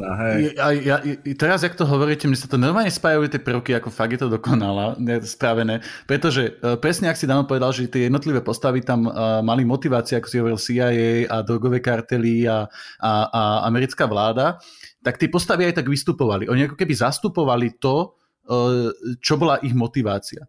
A boli tam ako keby dve postavy, ktoré boli presne polúčtené a ich motivácia bola, bola buď nejaká pomsta, alebo nejaká, nejaká morálka, alebo proste snaha, snaha byť, byť dobrým človekom. A to mm. bola Emily Blunt a to bol Alejandro. Ale oni boli protipóli zároveň. Veľmi to, to chcem povedať, že boli protipóli. No. Čiže, čiže preto to, ono to, ono to pekne, pekne zapadalo, pretože každý ten prvok v tom filme, každá tá postava tam, tam malo svoje miesto, ktoré proste nejako vypovedalo malo nejakú výpovednú hodnotu. Hej, a to, to nie je iba tento film zase, ale tuto je to krásne ukázané hlavne, a teraz ja by som toto zase chcel vyťahnuť na povrch ako niečo, čo on robí a to, že máš niečo, čo je obrovská škála a teraz to môžeme sa baviť o svete, ako je Duna, Blade Runner, kde si úplne niekde inde ešte navyše nadvezuješ na Ridleyho Scotta, čo akože nech sa páči, gratulujem ti. a, a, a na takýto kult, a čo vlastne pri Dune môžeme hovoriť dvojnásobne, lebo akože Aha. ísť robiť po tých neúspechoch a po tom, čo fanúšikovia majú aké očakávania, tak akože to je, to je ako rozsudok smrti minimálne režisérsky. Ale, a toto je ale v princípe niečo podobné, že ty tu máš veľkosť sveta ale, ale toho, toho politického. Že tu máš mm. proste obrovský boj, e, kde máš tie veľké, gigantické figurky kráľov, kráľovne, ktorí rozhodujú o niečom a ty do toho dokážeš dostať príbeh obyčajného človeka, ktorý nad tým všetkým trčí.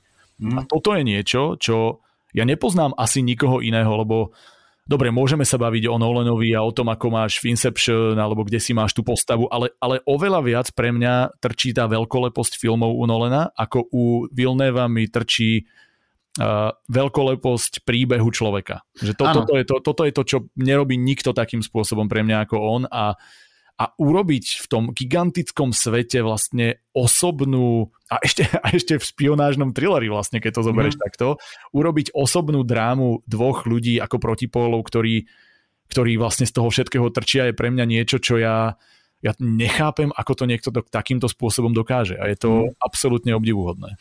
A ja musím povedať ešte ďalšiu vec a to je zase ako keby k tej uh, remeselnej uh-huh. stránke toho filmu a to je, jak Dano spomínal, aj presne to je tie termozábery, ktoré mimochodom reálne, to nebolo postprodukčne spravené, to reálne proste bolo točené tými termokamerami, uh-huh. proste, proste naživo, preto to, preto to vyzerá aj ten pocit toho je veľmi autentický, ale musím povedať, ak si pamätáte vlastne tú prvú akciu, ktorá sa odohrávala, keď išli po niekoho do Mexika a uh-huh. vracali sa cez tú hranicu naspäť, no.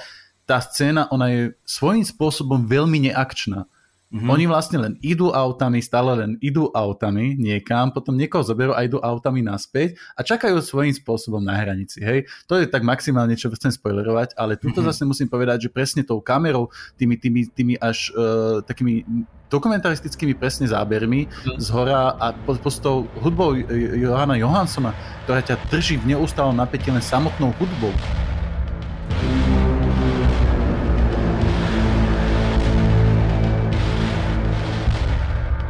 Tá, tá, proste, tá, tá hudba samotná dokázala proste v tebe, tebe zbudiť to napätie, tak to bolo úžasné, lebo ja som si uvedomil, že tá, tá scénka má viac napätia, viac akčnosti v sebe ako, ako mnohé iné proste Hej. akčné scény, ja mm. neviem, Transformerov alebo keď Vieš, a toto je, toto je inak pre mňa uh, paralela s tým, prečo dnes veľa filmov nefunguje a prečo Villeneuveový film funguje v podstate vždy, je to, že ty vieš, ako budovať napätie. A, a nie len napätie, ale akože napätie je u neho podľa mňa extrémne silný prvok a vieš, môžeme sa, mali ste tu diel o hororoch, tak môžeme takúto paralelu iba ponúknuť a to, že ono nie je desivé, alebo tak, že nie je e, cieľom napätia to, že sa niečo stane. Cieľom napätia alebo toho pocitu, ktorý k tomu prichádza, je ten build-up.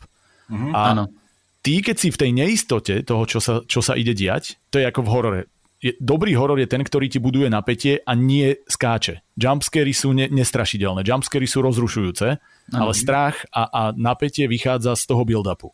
Ano. A on presne vie, ako pracovať s tým build-upom a je to kombinácia hudby, farieb, strihu, kamery, všetkého dohromady hereckých výkonov, ktoré ty čakáš a čo sa teraz stane. A potom tam máš presne prvky, jak na tom moste sa tu zrazu za tuš proste shitstorm mm-hmm. a potom máš čas, časti, kde sa len sedí a rozpráva ale je to budované takým spôsobom, že ty do poslednej sekundy nevieš, čo sa bude diať a preto si furt, furt v neistote. A akože počítal som taký krásny citát na uh, Vilneva a to bolo, že keď si pozrieš väčšinu jeho filmov, tak počas pozerania máš veľmi často pocit, čo sa to deje a že to je najkrajší kompliment, ktorý môžeš režisérovi, teda Vilnévovi v tomto prípade dať, lebo mm. to nie je, čo sa tu deje dejovo, lebo ty vieš, čo sa deje dejovo, on, on, on si s teba nerobí srandu, on ťa, mm. on sa, on ťa nezavádza, ale mm. on ťa drží v pocite, že uh, počkaj, vieš, zase sa dostaneme k rival, ale proste je to, je to presne to, už to že, bude, že, už to bude. že ale nie, je to presne to, že, že jednoducho ty počas väčšiny filmu nevieš, čo sa deje, pretože nemáš vedieť, čo sa deje. A v tom Sicariu je to, čo sa týka postáv, čo sa týka presne takýchto scén, že obyčajná priblblá scéna, že ľudia sedia v aute, funguje preto, lebo ty vieš, ako ju postaviť na tom pocite a je to od scenára po finálne spracovanie je to úplne dokonalé. A ja by som mm. iba akože ako dokonalý, dokonalú ukážku toho, ako použiť to remeslo, e, vytiahol scénu, kde oni sa vrátia z, spoza tých hraníc a ona vystúpi a baví sa, myslím, s tým Joshom Brolinom sa vtedy rozpráva a majú takú tú hádku. Neviem či, ste, neviem, či ste si uvedomili, ako je točená lebo... To, zjavne, väč... zjavne nie, asi ne, niečo prekvapujúce. Čo, čo je úplne, úplne v pohode, ale že oni to točili a neviem, či viete, ako sa štandardne točia filmy, že akože sú aj také naše seriály a podobne, ktoré sa točia na dve, tri kamery, zoberieš jeden take, berieme a potom to postriháš, ale štandardne filmy sa točia na jednu kameru, alebo teda niekedy aj naviac, ale toto sú scény, ktoré sa väčšinou robia na jednu kameru a potom robíš tie výplne. To znamená, robíš detail na jedného, detail na druhého, hrá sa to znova, znova, znova. Mm.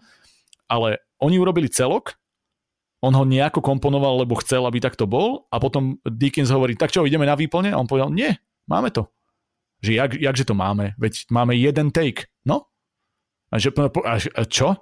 A on mu vysvetloval, že pozri sa, mne sa stalo to, že ja keď som točil Ansandy, tak som a to sú inak tie požiare. Áno. Keď som to točil, tak sa mi stalo, že tam bola jedna veľmi silná scéna, kde sme natočili práve takúto podobnú, silnú, nechcem nazvať hádku, ale výmenu názorov medzi dvoma postavami, ktorá bola dokonalá v celku a ja, keďže som si chcel byť istý, tak som natočil aj výplne a ja keď ich mám, tak ja ich neviem nepoužiť. Lebo už máš detail a už sa sledu, sleduješ, ako sa zatváril ten herec a kde bude toto dobré, ale on povedal, že na čo. A že on bol vtedy normálne, že vytočený, on, jeho išlo rozhodiť, keď točili tie výplne, lebo on vedel, že to nie je správne a povedal, že už nikdy v živote to neurobí, že dá na inštinkt a keď cíti, že takto to má byť, tak to tak je dobré. A ono to bolo presne v tom, že ty máš celok, dve stratené postavy v diaľke, kde sa bavia o tom, tam nad nimi vlaj, americká vlajka, ktorá ako keby naznačuje, že sa vrátili na tú a, a ho rozpráva sa o tých hodnotách a tá ich malosť v tom zábere a ten konflikt, kde vlastne oni sú súčasťou toho obrovského celého, ako to nazvať, toho eh, tej, tejto hry, tých veľkých no. mocností a tých no, ľudí. No, no. Oni sú dve malé postavičky v tom a zároveň vidíš tú bez strihu proste ten prirodzený herecký výkon dvoch postav, ktoré to proste zahrali na 100%, že na čo to robiť inak? A mm. on to ani nenatočil, nemohol to vyplniť a máš jednu scénu, kde sa na jednu kameru oni ako malé postavy hádajú a je to dokonalé. Mm. Wow. Takže to máš akože len, len drobnosť toho, ako použiť zase v istom zmysle aj na neistotu, lebo ty im nevidíš do tváre, ty nevidíš detaily, ale na čo? Vieš, mm-hmm. že ty vtedy dostávaš to, čo máš dostať a on presne vie, dokonca aj keď to nemal pripravené, tak on tú scénu vidí a on vie, čo tá scéna symbolizuje a prečo a ja to mm. takto nechám. A toto je pre mňa tá genialita, ktorú u iných ľudí proste nevidíš. A, a ja, ja som z toho dvojnásobne odpálený potom vždy. No. Mm-hmm. Ty vole. To, to normálne toto je, toto je super, že to hovoríš, pretože uh, ja sa pokladám za takého, som povedať skúseného, ale takého ako keby náročnejšieho diváka ale toto sú veci, ktoré si musím začať všímať asi. Vieš čo, ale ono to strašne vychádza z toho, že ja s tou kamerou robím a že proste mm. tie veci točím a že ja potrebujem aj pri dokumente, ktorý točím alebo pri čomkoľvek jednoducho dostať tú emóciu z toho von. Nie vždy sa mi to podarí, ale presne viem, keď ten záber vidím potom, že toto nebolo dobré. Mm-hmm. A on má ten priestor, ten čas, e, tu je tie skúsenosti a hlavne teda oveľa väčší talent, e, akože milión násobne na to, aby to pochopil na mieste. Mm-hmm. Ale ja si uvedomujem, že proste tá kamera má jazyk a je kľúčové, ako to spravíš a povieš a vlastne aj my v tom dokumentárnom filme, ja som preto povedal, že e, teraz myslím v tom, v tom prvom, ktorý je na Netflixe v hokejovom sne, ja som povedal, mm. že ja chcem troch kameramanov. Že ja ich radšej zaplatím sám, však som to aj spravil a potom prišiel COVID a nič som z toho nedostal naspäť, ale to nevadí. Mm. A, ale že to som sa teraz trošku vyfňukal.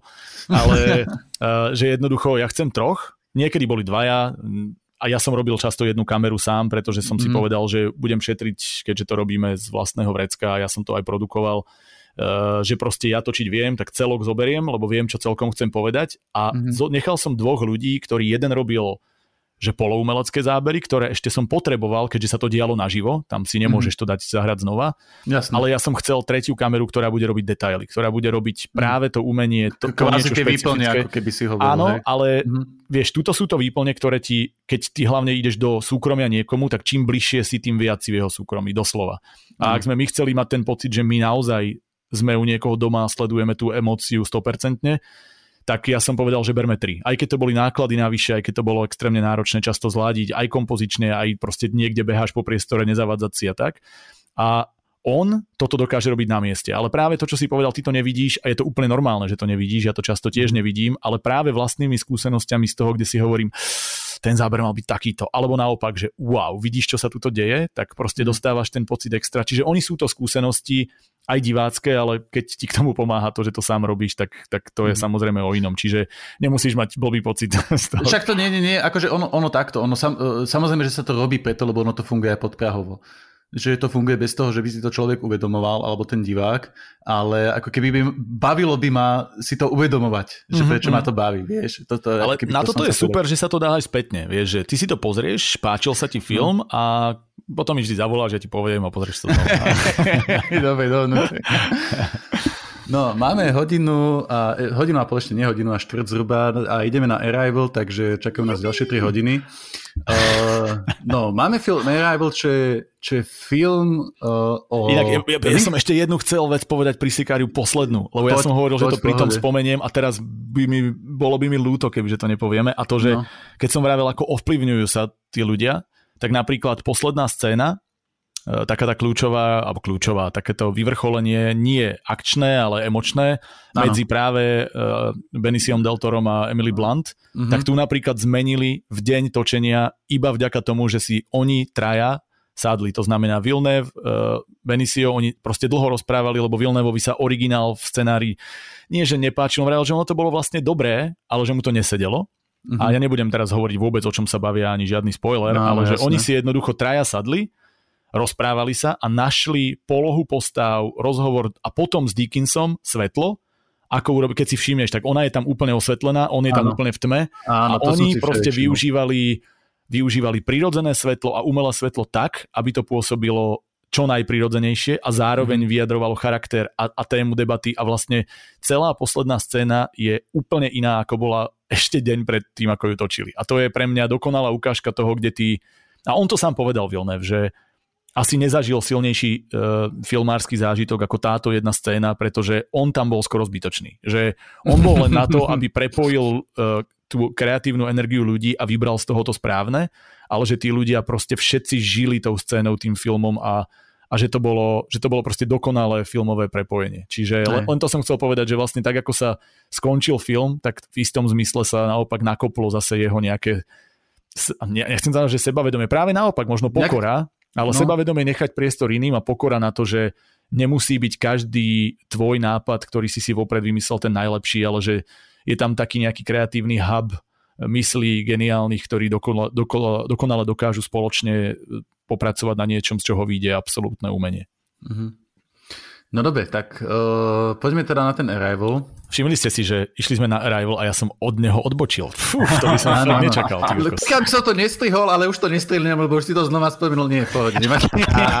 som si to poistil teraz, dobre. No, Arrival to bol film, ktorý ja si len spamätám, že keď to bolo v kine, tak hovorím normálne, ideme na to, proste neriešime všetko, proste ideme, ideme na to. Takže, uh, lebo, ale vlastne aj Sicario som videl v kine áno. Sicario som videl tiež v kine, čo boli a to musím povedať, sorry, Krista teraz sa zase ja odvočil naspäť do Sikaria, ale... išli sme na, sa. Ale išli sme na to do kina, jak som tu občas spomínal, že to kino ma niekedy štve kvôli tým, tým ľuďom, tak mm-hmm. toto bolo mhm. presne to, že, že sadneš si a začnú ti reklamy a asi štyria typci, ktorí tam došli asi medzi sebou na rande, alebo ja neviem, čo tam robili tí štyria typci, ale proste bol, ja som nasedel s Romanom, oni sedeli vedľa nás a bola tam nejaká reklama, kde sa nejaká baba v, v podprsenke proste tam rozhadzovala vlasy mokré za seba a tí chalani, že mm, nechcel by som tu byť teraz so ženou čo bolo akože strašný, strašný humor. A hovoril som si, dobre, tak pokiaľ toto bude počas celého toho filmu, tak som v predeli. Ale prišla scéna s tým, keď uh, sa odstraňovali uh, steny v tom dome, čo je vlastne úplný začiatok filmu a v sten- mm. to, to môžem spoilerovať, mm. lebo to je úplný začiatok, že v stenách toho dome našli mŕtvoly a boli tam pekné detálne zábery na tie sáčky, ako boli udusení mm. tí ľudia vo vlastnej krvi. A mne sa páči, ak tí štyria proste drsňaci zrazu one stichli a boli ticho až do konca filmu a potom wow. sa postavili a išli domov. Wow. Inak Villeneuve je extrémny bojovník za kino zážitok, že on akože hovorí, že filmy treba pozerať v kine, samozrejme, však no. preto aj točil napríklad Dunu ako IMAX a podobne, ale to je, no. to je na neskôr. A a myslím si, že on to robí ako na schvál, že a ja vám to dám vyžrať. Čiže buďte, držte hubu v tom kine, ja vám tu dám scénu, ktorá vás umlčí a potom majú ostatní lepší zážitok. A, tak za to sa musím poďakovať, potom keď sa s ním zova zase. Hej, hej, hej, na budúce v Trenčianských tepliciach. No poďme na ten Arrival po tretíkrát. Dáno, začneme to s tebou, lebo sa možno nedostaneš k slovu. Ja ale neviem, či ja počkaj, počkaj, čo ty chceš naznačiť?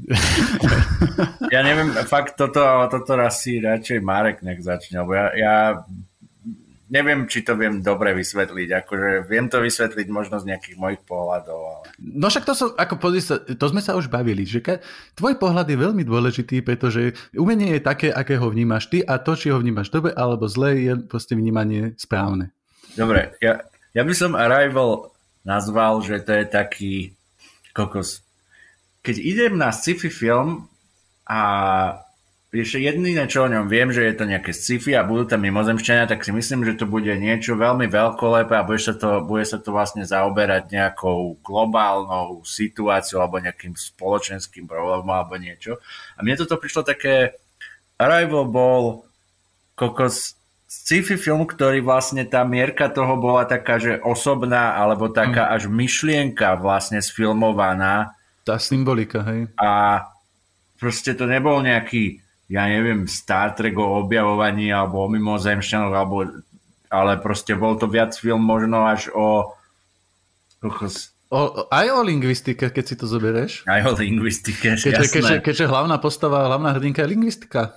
Je, akože tam, je, tam je toho toľko, že to, to fakt by sme mohli byť do zajtra. Čiže Hej, tam môžeš nájsť čokoľvek. Marek, dostal si sa k slovu, ale nie, nie, nie, nie, nie. Uh, môžeš, môžeš povedať teda, že Uh, takto, ešte poviem, ešte poviem len na začiatku, na začiatku ja, že uh, tiež vlastne som, ako keby nevedel som vôbec, že do čoho idem a mne sa páčilo ako keby v tom filme, uh, čo možno bolo iné oproti tým jeho uh, in, uh, predošlým filmom, bol ako keby taký ten vývoj, že ako keby sa on toto, troška tuto s tebou viac hral s tým, že presne, že o čom ten film je. Alebo že mm. na mhm. čo sa máš zameriavať. A on teraz, keď si ho spätne, by si si ho pozrel, tak ty vieš od začiatku, on tam niečo Áno. buduje. Ale ty, keď to prvýkrát vidíš, tak máš pocit, že sa to buduje na rôznych úrovniach. Že ako keby mm. on, on preskakuje z nejakých myšlienok, ktoré ako keby ty sa máš venovať. Mm. A až na konci vlastne ty zistíš, že o čom ako keby on celý čas sa sti- snažil rozprávať. A ja by som povedal iba, že toto je úmysel zase preto, pretože tak ako to, čo na konci zistíš, toto všetko je prepojené. Uh-huh. Že proste ano. preto, ale takto, je to nelineárne uh-huh. a je to nelineárne preto, lebo to nemá byť lineárne, lebo ano. v istom zmysle to je to, k čomu celý čas smeruješ a zase podať myšlienku, ktorá je doslova, akože keď si zoberieš to, čo chcel povedať doslova uh-huh. a dokázať to rozpracovať na jednotlivé umelecké prvky, ktoré ti ju pomôžu symbolicky vyjadriť a zároveň hovoriť o vesmírnych prepojeniach mimozemšťanov u nás, ktorí sem prišli preto, lebo budú potrebovať, to je jedno, hej, že ako zase mm-hmm. nejdeme veľmi spoilerovať, ale že je za tým úmysel, čiže máš tam celovesmírne medzigalaktické prepojenie, obrovský svet, ktorý môžeš poňať presne, ako si to povedal, gigantickým sci-fi. Mm-hmm. Do toho máš level 2, ten v rámci planéty tie medzinárodné konflikty, polarizácia spoločnosti a tak ďalej a tak ďalej. Jasné. Level 2 a nad tým všetkým ty dokážeš spracovať osobný príbeh jedného človeka, ktorý využije prvky toho nad tým a ešte viac nad tým, aby mm-hmm. povedalo ten ľudský príbeh. A toto je pre mňa, že vybuchnutá gebula, lebo, lebo to, akože ja keď píšem, ja keď čokoľvek robím, ako toto je, toto je to, za čím človek vždy smeruje, za čím cieli, že ja sa priznám, že ja milujem Uh, tak ako sme mali Martinu scénu fantázie, ktorú som ako porodca hodnotil tento rok a robil som k nej podcasty, tak ja milujem fantastiku, ale ja milujem fantastiku, keď hovorí niečo reálne. Sú mm-hmm. ľudia, ktorí stačí, aby im tam pobehovali hobiti a, a, a trpaslíci a sú spokojní, ja nie. Mm-hmm. Ja mám oveľa radšej, keď je to niečo je to ukotvené, ukotvené v realite a mm-hmm. ten prvok toho fantastického je len niečo, čo dostane reálnych ľudí do situácie, kde chceš vyjadriť reálny pocit. Len vďaka tomu, že si to vyhrotil, tak sa vyjadrí silnejšie. Mm-hmm. Ja som nikdy v živote, nikdy nevidel nič, čo by sa len, čo len priblížilo k tomu, ako to on použil tu. akože musím, musím povedať, že obrovský klobúk dolu tu ide aj Tedovi Chiangovi, ktorý napísal tú poviedku, podľa ktorej to je, lebo toto mm-hmm. nevymyslíš, teda vymyslíš, ale nevymyslel to Villeneuve, čiže aby to zase nebolo, že toto je iba o ňom, ale hey. to, čo napísal Ted Chiang, ktorý mimochodom píše iba poviedky a napísal ich v živote pár, ja ne, dve zbierky, tri a nič viac, nikdy mm-hmm. nič väčšie neskúsil, on proste na príbeh dá mu tvár a tým sa to končí, tak on teraz myslím Villeneuve, dokázal zobrať to dobré z toho a posunúť to na úroveň krát 50 pre mňa. Obrazom, mm-hmm. zvukom, hereckým výkonom, akože dať takýto priestor tej Amy Adams, ktorá je proste jedna z najúžasnejších herečiek, aké, aké poznám a pokiaľ si to nemyslíte, pozrite si Sharp Objects, prosím vás, lebo na budúce mi musíte slúbiť, že ma zavoláte na diel, ktorý bude o Jean-Marcovi Valem, lebo to je môj druhý najobľúbenejší režisér. Hey, hey, hey a jednoducho toto je niečo, niečo šialené a vravím, toto dokázať prepojiť a teraz sa môžeme baviť o obraze, o zvuku, o, vieš, už, už len to, že aký zvuk dáš tým mimozemšťanom, to znie ako niečo, aby to bolo úmyselne iné, ťažko spracovateľné, to znie ako veľryba, ako niečo podmorské, ako proste, mm. a, a ty sa hráš s tým dizajnom celého setu. Uh, ja som, ja som proste dodnes z tohto filmu úplne odpálený a teraz sa tento monolog radšej na chvíľku končí. Nie, v pohode, akože áno, všetkým v podstate, čo si povedal, tak presne, presne súhlasím. Ja som ten film si musel potom tiež ako keby druhýkrát pozrieť, aby som, aby som tam sa pokusil nájsť práve čo najviac, najviac takýchto aj tých remeselných, ale aj týchto týchto príbehových, príbehových vecí. Jak si spomínal, že máš rád uh, tú fantastiku, ktorá je ukotvená v realite, tak to je to je v podstate presne Villeneuve a znova to zopakujem, čo som už povedal, že on pracuje s niečím nadpozemským a ako tuto je to zjavné, pretože tu je sci-fi, ale stále tu je to, že on, on, on prerozprával niečo skutočné, čo sa každého z nás môže dotýkať, mm-hmm. ce, cez vec, ktorá by sa reálne nemo, nemohla zatiaľ Hej. stať. A vieš, čo je no. pre mňa na tom najzaujímavejšie, že mm-hmm. uh, ja som sa to snažil porozprávať viacerým ľuďom, teraz dnes konkrétne, keď som hovoril, že idem robiť takýto podcast, lebo som oh. doma, doma u, mojich, u mojich rodičov, tak uh, som, som a práve tu v mojej kedysi detskej izbe to nahrávam. 17 km odo mňa asi. Hej, presne tak, tak uh, som im hovoril, že idem robiť, že okom a ja som povedal meno a otec mi hovorí, že ja som asi nikdy od neho nič nevidel, že? Ja vrem, no ja neviem a začal som rozprávať filmy. Vidieť tak, vlastného otca. Ne, videl, videl Blade Runnera teda, nakoniec povedal, Aha. že sa mu to páčilo, ale uh, ja som mu hovoril, že teda aké iné filmy a že Arrival špeciálne, že by si mal pozrieť a, chcel, a že o čom to je a ja ako mám povedať, o čom tento film je bez toho, aby som nepovedal blbosť lebo, lebo vlastne ja som si uvedomil, že som nikdy v živote nemal film, ktorý sa nedá popísať, o čom je, lebo keď ti poviem to, čo máš vždy napísané, ako tie, vieš, ten základný obkec pri filmoch, no, no, no. Uh, všade, kdekoľvek na stránke, tak to vôbec nie je to, o čom ten film je. Že ten mm. film nie je o mimozemšťanoch, ktorí pristáli na Zemi. Mm-hmm. Je, je to prvok, ktorý sa v ňom objavuje, no, no. ale to, čo by som chcel povedať, je spoiler. Že vlastne ten film je o o osobnom príbehu o žene, a, a, a skončil som. Vieš, a, a, to je, a, sú, tam, a sú tam mimozemšťania. A, a presne to je to, ale že teraz, a povieš, akože, ale toto povedz niekomu, že choď na, akože super film, choď si ho pozrieť, to o žene, ktorá, viac si nemôžem povedať. Musím vidieť, to je výborné.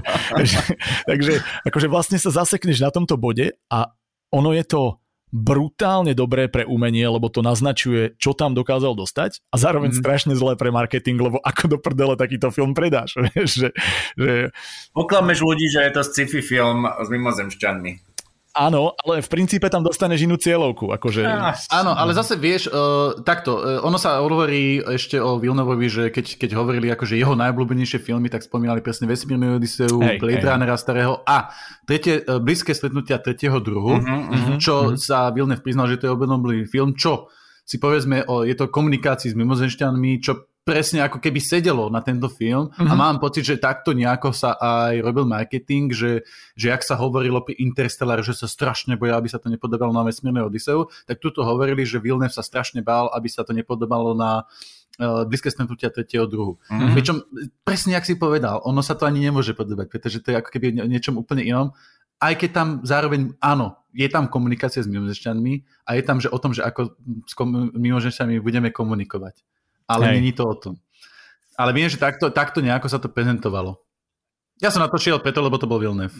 jasné, jasné, aj ja v princípe, ale akože čo som len chcel povedať je, že ak by to náhodou počúvali dámy, tento podcast, a uvažovali, že by si možno pozreli nejaký film, ale že toto asi nebude úplne pre nich, tak ja tu mám akože teraz dokonalú uh, situáciu s mojou manželkou, ktorá má rada aj sci-fi, má rada aj fantasy, aj čokoľvek, ale my sme mm. tento film videli spolu dvakrát.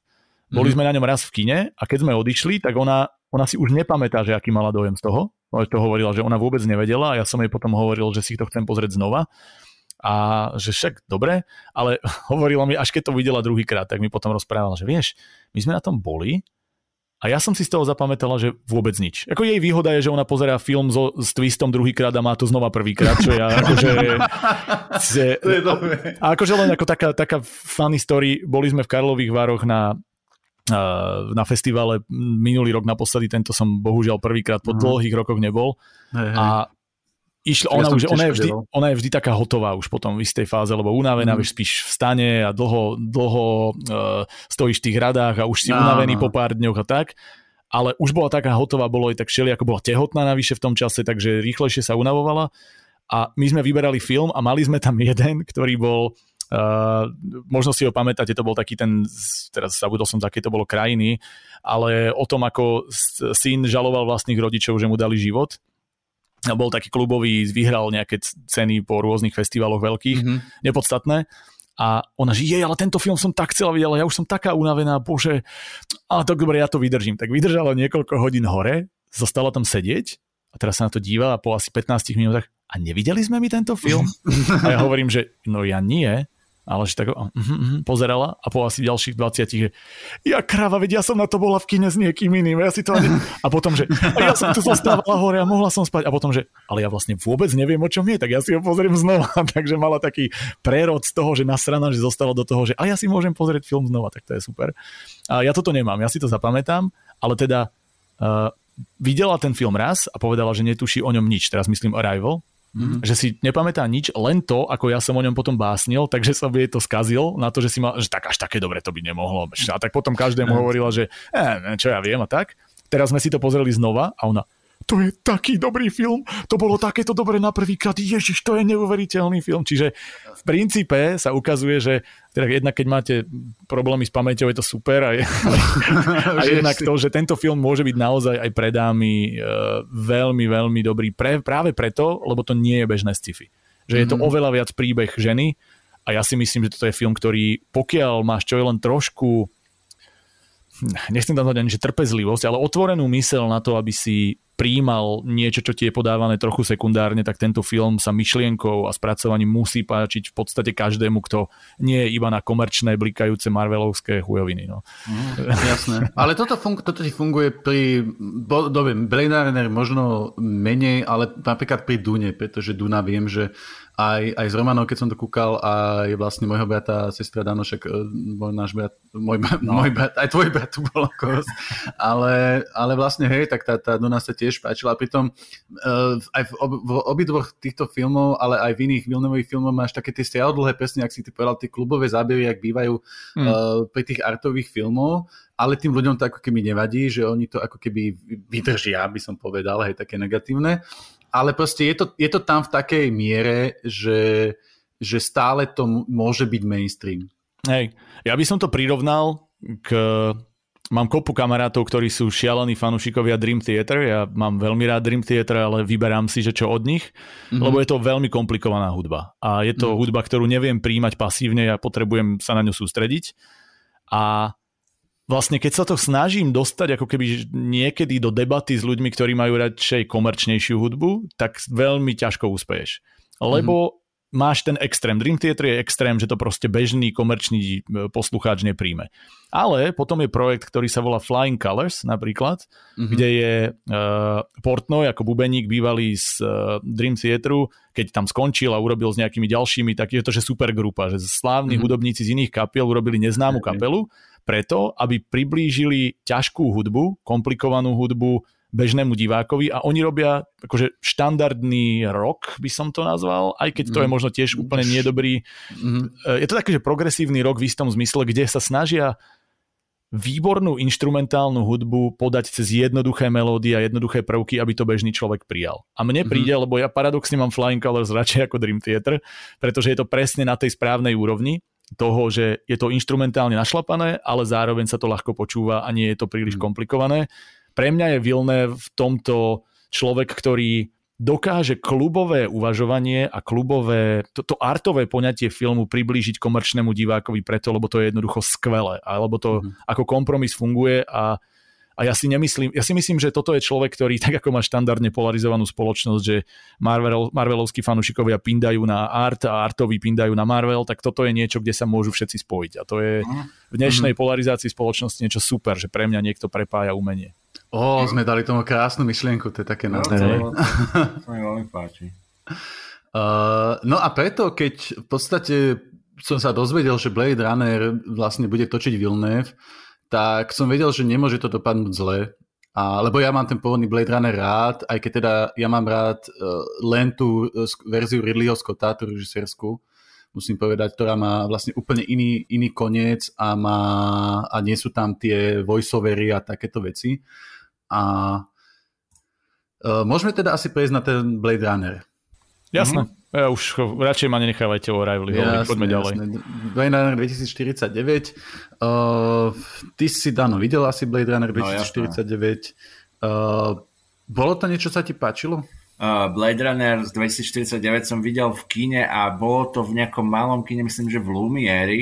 Uh-huh čo je možno až netypické, ale, ale jedna vec je tam fantastická a to teraz fakt chcem povedať pri Blade Runnerovi aj pre, pri Dune kino, kino, kino, kino, mm. kino. To je proste, to mm. sú tie filmy, kde potrebuješ ten veľký obraz, kde potrebuješ ten maximálny zvuk. A nie, že potrebuješ.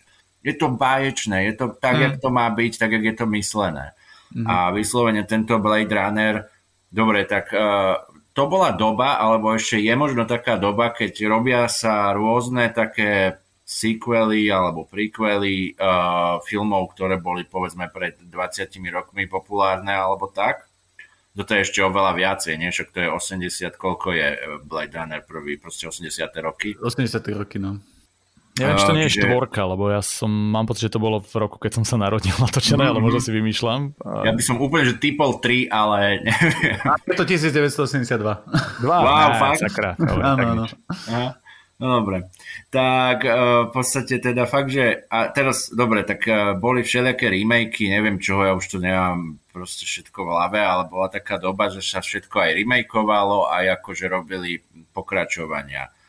A samozrejme mal som k tomu takú defaultnú nedôveru, že Blade Runner, však to si vyberte už nejakú väčšiu Aj. legendu, že čo chcete urobiť, akože väčšie, však to je najväčšia legenda toho, celý ten cyberpunkový svet, alebo celá tá vizuálna proste stránka toho je absolútne ikonická, ovplyvnila všetko navždy, nehovoriac o tom mm. proste, že to je fakt taký taký základný pilier toho sci-fi, čo sa týka filmov, že to si neviem ani predstaviť väčší. No a e, základ teda toho stáleho Blade Runnera, však to už teda fakt asi môžem spojovať, je, že teda do nekonečna sa diskutovalo o tom, že či je teda ten Descartes replikant alebo není. Áno. A potom Blade Runnera samozrejme sú viaceré verzie, kde je tá režisérska Niektoré ano. verzie sú trošku naklonené viac možno tak alebo tak, ale asi Niektoré končia optimistickejšie, niektoré deprimujúcejšie. Áno, áno, také niečo, ale akože tie také úplne uh, však najznámejšie scény sú asi s tým, s tým replikantom uh, Tears in Rain a takéto a tie proste, to, to, myslím si, že to je pre filmové umenie niečo proste ako úplne základný kameň. A robiť takémuto filmu dvojku je šialenstvo. To je šialené šialenstvo a to proste každý, kto sa o to chce pokúsiť, by si mal povedať, že nie, kašlem na to a idem robiť hoci čo iné, len nie toto. Po tom, ako vyšiel ten Blade Runner 2049, pre mňa osobne to bolo také, že kokos nech natočí hoci čo iné, ja chcem vidieť, ako to urobí. A normálne ma to nasralo, že to je ani možné. Dokonca si pamätám, ale to bolo fakt ešte tie roky, že sa diskutovalo o tom, že on by mohol točiť Dunu, že nejaký ano. čas. A že sa diskutovalo, že no, to asi nebude taký budget, že to sa proste ne, ne, nepodarí, že ten projekt, že Duna, ale že to by bolo báječné, že keby mal Villeneuve vlastne na starosti Dunu, že toto snad není možné, že by sa stalo.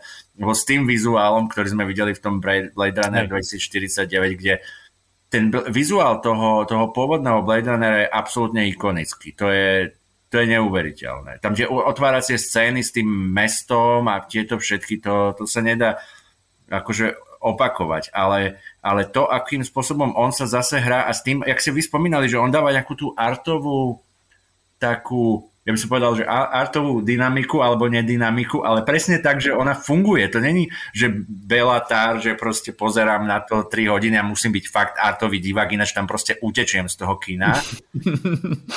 on tam dokáže udržať aj teda toho bežného diváka s tým, že no plus mínus, hej, lebo dneska je bežný divák taký ten, čo má otvorené oči a potom mám pocit, že je už taký ten divák, eh, čo má ADHD a fakt keď tam akože nevybuchlo niečo posledné dve sekundy, tak už to začalo byť vlastne nudné. A hľadí do mobilu, alebo čo ty bolo? Áno, áno, presne. No. A hlavne vie, že keď, ja neviem, ľudia pozerali Dunu na televízoroch nejakých mŕtvych, mm. vieš, a sluchatkách a také. Na notebookoch, hej, to je. Na notebookoch, tak oh, Nevidel si Dunu, no. Hey, ja som videl Dunu na televízore, ale musím povedať, že som predtým kúpil väčší televízor. zrovna Romana bola tehotná, vieš, alebo... Nie, mali, mali sme malú, ešte bola e, cerka malá, vieš, takže... No a, no a teraz o čo ide, že vlastne ten Blade Runner 2049, tak vidíme príbeh ešte v nejakej ďalšej budúcnosti, však my sme tuším už za tým rokom, jak sa odohrával pôvodný Blade Runner. Není to tak, že to bolo nejak 2000 niečo, alebo tak? No je Presný to... rok si nepamätám, ale bolo, je to skok do budúcnosti, jasné. Je to jasný, mm. jasný skok do budúcnosti, však uh, vlastne Harrison Je tam Ford. starší výrazne Harrison hey, Ford. Hey. Že... No a, a vlastne teraz, že máš pocit, že ten Blade Runner je vlastne ukončený tým, že není ukončený ten pôvodný.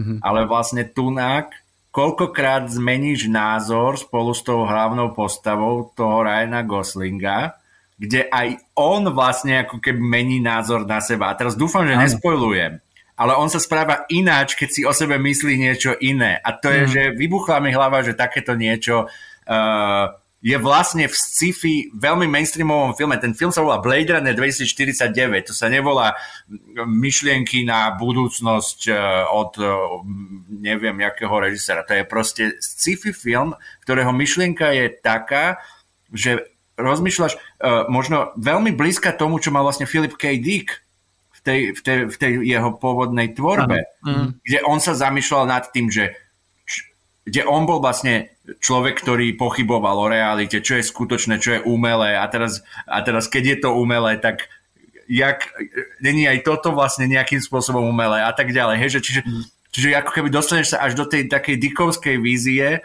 cez ten film a uh, neviem si osobne predstaviť lepšie pokračovanie a ešte lepší koniec, než tento film mal. Mm-hmm. Ja sa priznám, že uh, budem, teraz ma akože ukrižujú fanúšikovia sci-fi, ale mne sa táto dvojka páčila viac jak jednotka. A, wow. a, a, a nemyslím to preto, že by jednotka bola zlá, ale je proste stará a je to, je to výborný film, bez debaty, mm. akože ja som ho videl dávno a potom som ho mhm. videl znova menej dávno a už som cítil napríklad, že zostarol zas. A to nie, mm. že by zostarol, mm. že by bol natočený zle, ale to je aj, aj výrazom... Prístup proste... k remeslu vyslovene aj, Jasné, vie, že... presne, remeslo sa pohlo... v tej dobe tak, napríklad. Tak. A ten film je veľmi komorný e, na to, že to je vlastne takáto budúcnosť a že je to nejaký ten steampunk alebo akokoľvek to nazveme, že jednoducho je to, je to niečo z budúcnosti, takéto proste špecifické, ale je to ako keby žáner, ktorý je veľmi, veľmi uh, populárny a fanúšikovia proste sú do neho zbláznení väčšinou, keď to mm. máš rád a on v rámci toho dokázal urobiť, myslím, Ridley Scott, skvelý film, ktorý bol tiež v istom zmysle Villeneuveovský, v tom, že to je jednoduchý príbeh a je to veľmi komorné. Mm. Ale to, čo spravil ako pokračovanie Villeneuve je, že on dokázal tú komornosť využiť, posunúť na novú úroveň, urobiť niečo originálne, čo nadvezovalo a dať tomu vizuál, ktorý ťa proste posadí na riť takým spôsobom. A zase, môžeme sa baviť iba o obraze, iba o, o tom budovaní sveta ako takom, ktoré bolo proste famózne, ale poďme sa baviť kľudne o, o farbách, vieš, o tom, že uh-huh. čo ty dokážeš urobiť s farbou, akým, akým spôsobom ju využiť, že ty máš v každom jednom svete alebo scéne, ktorá má byť pocitovo iná, úplne iné farby. On uh-huh. všeobecne by si myslím, že je dôležité spomenúť pri Vilnevovi farby, lebo on si vyberá farby tak, ako málo kto iný. Že on vyberie jednu dominantnú, väčšinou, uh-huh. a tie ostatné sú buď úplne zmiznuté, alebo nenápadné, alebo robí kontrastné farby, že máš scénu, kde je niečo takmer uh, desaturované, ale niečo z toho trčí. Jak v Arrival tie, tie oranžové uh, spacesuits, jak sa to povie, tie, proste, tie, tie obleky vesmírne, áno, skafandre, s ktorými vyšli tam a je to preto, lebo oni tam nepasujú. Je to úmyselne mm. do toho čierno-bieleho sveta tých, tých mimozemšťanov, oni mm. v ňom trčia, lebo ty tu nie si doma. Ty vidíš, že mm. toto je prvok, ktorý tu nemá čo robiť, lebo svieti. A zase je to proste obrazovo rozprávaný príbeh toho, aby tebe to zdôraznilo to, čo to má povedať. A v Blade Runnerovi boli tie farby najvýraznejšie vo všetkom asi, alebo teda prvýkrát takéto výrazné, ale fungovali dokonalo a k tomu on dokázal urobiť niečo, čo je pre mňa zase umenie posunuté na úroveň 200 a to, že čo robiť so zvukom. To, to, že ideme sa baviť o soundtracku a tak to, jasné, to je hudba, ale zvuk. Všimnite si napríklad, čo dokáže urobiť zvuk v scéne, kde bojuje uh, Ryan Gosling s tým Harrisonom Fordom a je tam ten Elvis pozadí, ten hologram. Mm-hmm. A čo robí, on, on proste keď hrá, keď jednoducho je to pustené, keď, vieš, tak zrazu má výhodu jeden, keď nehrá má mhm. výhodu druhý. Že dokumentuje toto, v akej pozícii sa nachádza, to, tá, tá, ono ťa to na, rozrušuje do toho momentu, že ty cítiš s tým Goslingom a vlastne mm. podľa tohto tebe sa mení zase nálada, mení sa pozícia v tej bitke, kto je silnejší, kto je slabší a je to, je to proste niečo šialené, ako ty dokážeš obrazom a zvukom na takejto jednoduchej úrovni vlastne pokazením harmónie urobiť niečo, čo funguje absolútne bezchybne. A e, ja by som všeobecne povedal, že on, e, myslím všeobecne Vilnev, dokáže hľadať dokonalý balans medzi niečím reálnym a niečím nereálnym, alebo zároveň medzi niečím, čo očakávaš a medzi tým, čo dostaneš. Že ty mm. stále sa hýbeš desi na hrane a zase sme pri tej neistote. Že neistota robí z toho filmu niečo takéto a on jednoducho pre mňa urobil čosi, čo je dokonalé pokračovanie takéhoto kultu, akurát posunuté umelecky o tri úrovne ďalej. Mm. A zase sa môžeme baviť o, o Dickinsovi, lebo akože, uh, vieš, máš tu Rogera Dickinsa na takomto filme a to je, to je šialenstvo. Čo ja musím povedať, že veľká škoda, že už tam nebol Johan Johansson, pretože už tam mm. nemohol byť. Hey, hey, hey. bol, len bohužiaľ e, vlastne zomrel pred, alebo počas, ja už ani neviem. Áno, nejak tak to bolo, veľmi, veľmi tesne okolo. Hej. No a tá hudba napriek tomu je tam, je tam kvalitná a je mm-hmm. veľmi vidno, ako sa snažili až vzdať hold eh, mm. tej, tej vlastne tvorbe toho Jana Johanssona eh, v tých eh, predošlých filmoch. Nielen, nielen Villeneuveových. Uh, mne sa ešte páčilo vlastne, že, že ako tam on posunul, lebo jak si ty Dano hovoril, vlastne ten replikant, nereplikant, živé, neživé, či neživé, môže byť živé a tam ten vzťah tej Joy, čiže tej, tej oh. Ana de Armas, ktorú, mm-hmm. ktorú tam hrala. A áno, samozrejme je tam napríklad tá sexuálna scéna, ktorá ako keby je tam z toho dôvodu, že či to dokážem natočiť. Vieš, že je to, je to ako keby, že, že také pekné vizuálne. Mne to nevadí, viem, že môj brat na to strašne nadával, ale ja si viem, že ale prečo? Vieš, prečo by, prečo by to tam nedal, keď proste je to, je to romantická scéna a je poňatá úplne inak. Ako vizuálne teraz sa bavím, vyslovene iba o vizuálnosti.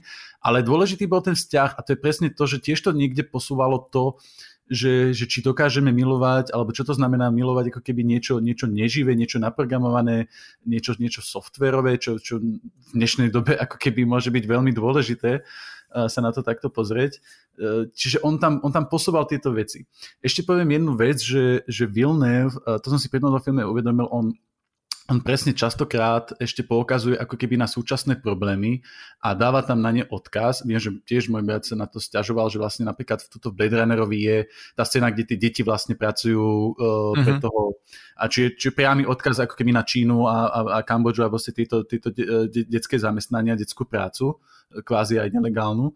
A uh, ako keby on povedal, že no on to tam naznačil a potom ďalej nič nepovedal. Vieš, môj brat a ja, že ale zas, vieš, ako to by musel natočiť ďalší film, no tak nech natočí, nech to tam nedáva. Ja s týmto nesúhlasím.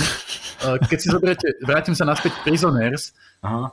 tam je jasná, a to teraz není podľa mňa až taký spoiler, ale je tam jasná kritika uh, vypočúvania. Keď bolo mm-hmm. napríklad aj v, uh, v Amerike strašne, čo keď bola vojna v Iraku, tak to vlastne to vypočúvanie, tak práve v Prisoners je veľká kritika toho. A tiež to je vec, ktorá ako keby není tá najnosnejšia, ale v tom príbehu funguje a, a Vilnovi to slúži na to, že idem cez niečo ešte vlastne ešte poukázať na nejaký akože uh, spoločenský problém. Hej. On, on, on to vždycky, nevdáva to tam vyslovene tak, že, že ide sa len tomuto spoločenskému problému venovať, ale má tendenciu na nej občas takto poukázať. A to je úplná pecka, lebo vieš, e, keď chceš natočiť film, ktorý má hovoriť toto, tak ho natočíš inak, čiže tam sa, na, nech si na toto pozrie brať dokumentárne filmy, ale, ale akože keď máš film, ktorý hovorí ti jasnú myšlienku, ale dokážeš v ňom použiť niečo hmatateľné, čo je zrkadlo spoločnosti, veď presne o tom umenie je a, a keď to dokážeš narvať do niečoho takéhoto veľkého komerčného, ale podprahového, veď práve o tom to je e, symbolika, že ty proste, kebyže máš všetko vysvetľovať, tak potom proste, vieš, to, to je úplne iný typ filmu. To naozaj na to môžeš ísť na niečo najkomerčnejšie, len že sa tam bijú a tým pádom nebudeš nikdy dostávať náznaky Uh, nejakú udičku, háčik, na čo si, na čo sa chytáš. Nie, tam nemáš žiadnu udičku, to je len proste mm. masaker.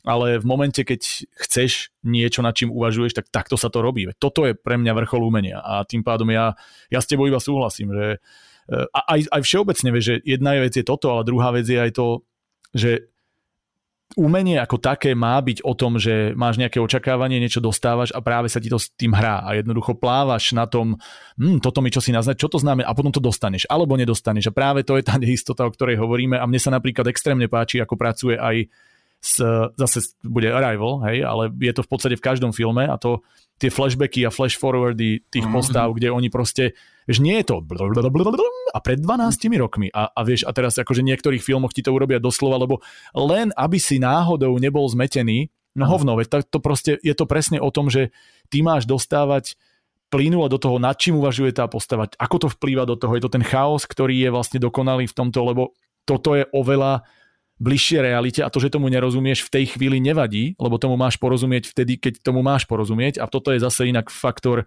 Eh, pre ktorý odporúčam eh, Jean-Marc Valleho, lebo on robí pre mňa najdokonalejšie flashbacky spôsobom, ktorý, akože mne príde, že obidvaja títo Kanadiania, že sa museli tiež navzájom trošku inšpirovať sebou, alebo teda minimálne o sebe vedieť, lebo toto je pre mňa vec, ktorú teraz Rival, eh, keď som to videl druhýkrát, som si povedal, že wow, že ja v tom cítim taký rukopis toho Valeho, alebo naopak, len Vale v tom bol pre mňa absolútny akože špičkový a a tá nelineárnosť, ten, ten chaos, to, to naznačovanie, tá symbolika je proste niečo, čo funguje v každom jeho filme a podľa mňa to je práve to dobré.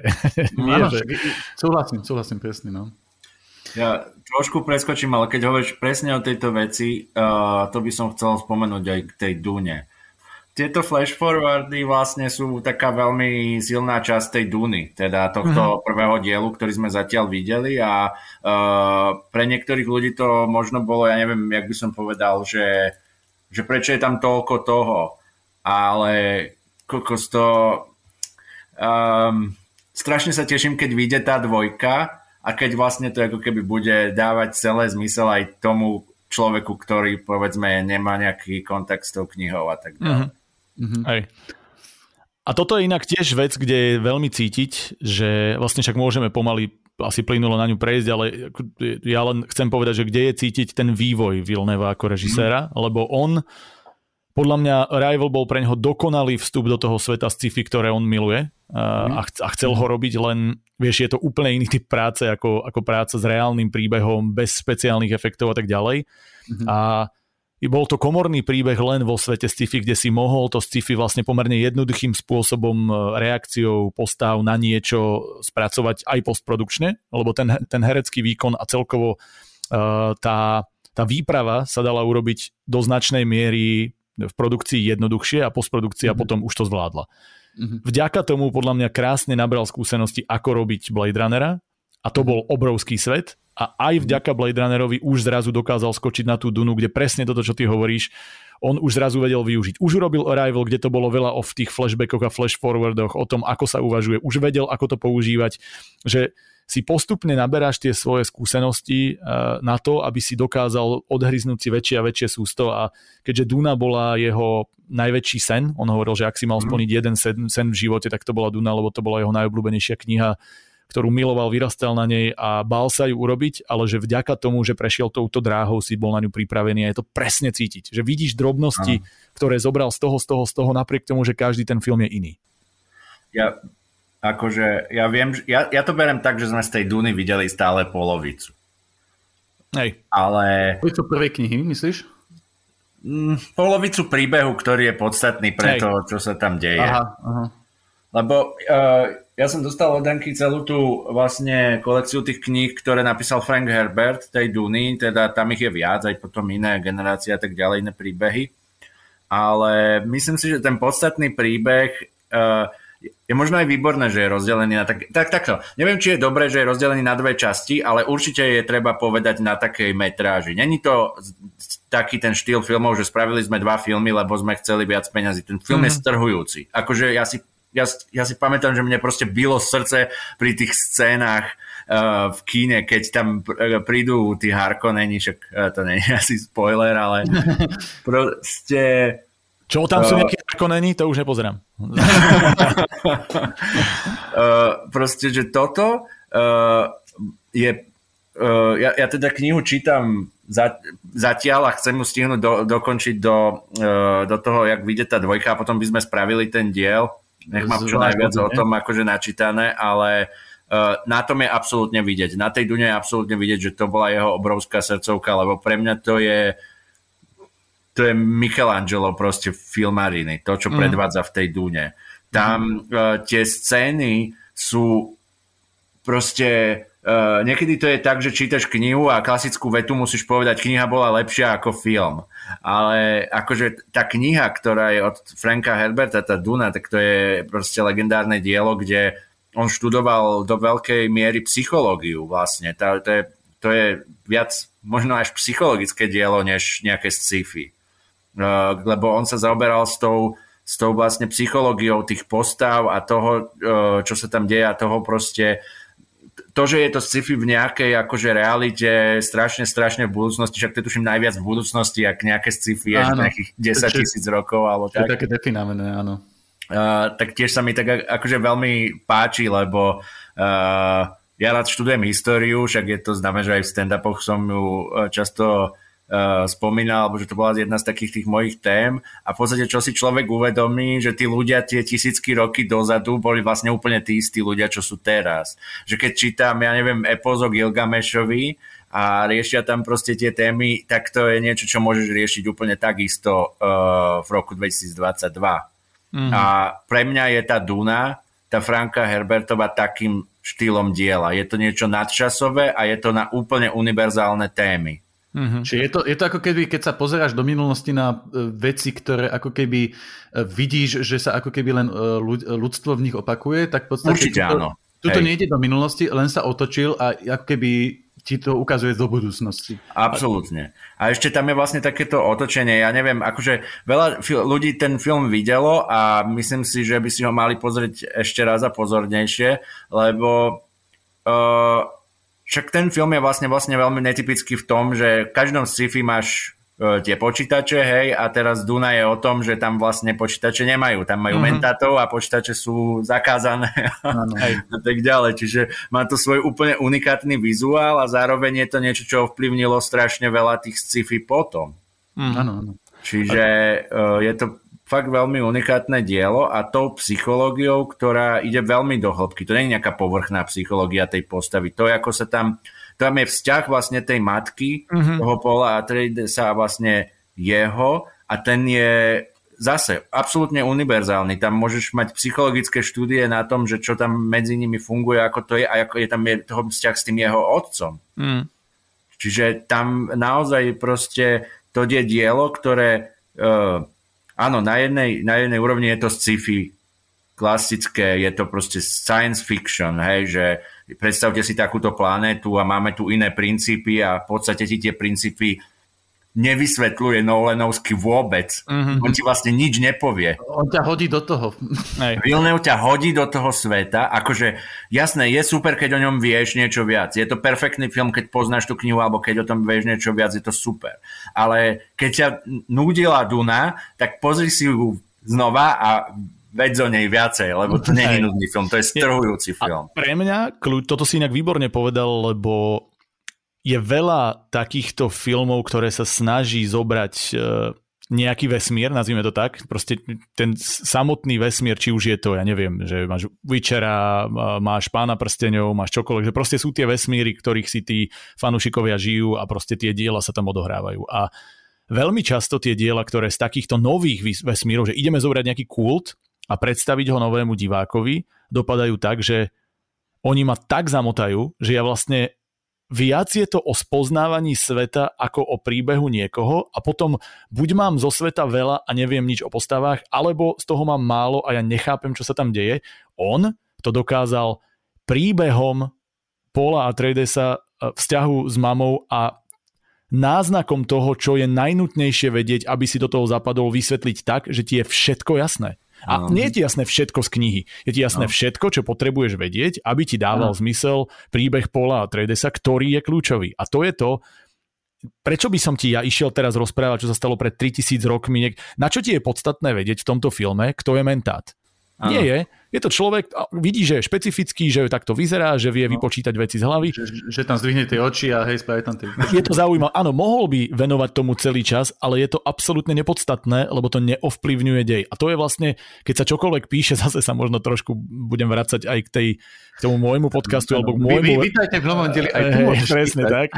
A, a, ale proste vždy hovoríme to, alebo ja sa tam snažím dostať dopredu to, že každá jedna veta a každý jeden prvok v písaní, a ono v konečnom dôsledku film je tiež len napísaná vec, mm. je dobrý alebo patrí niekam iba preto, pokiaľ buduje dej, pokiaľ buduje emóciu, alebo je to kľúčový opis, alebo je to niečo, čo potrebuješ vedieť ako informáciu.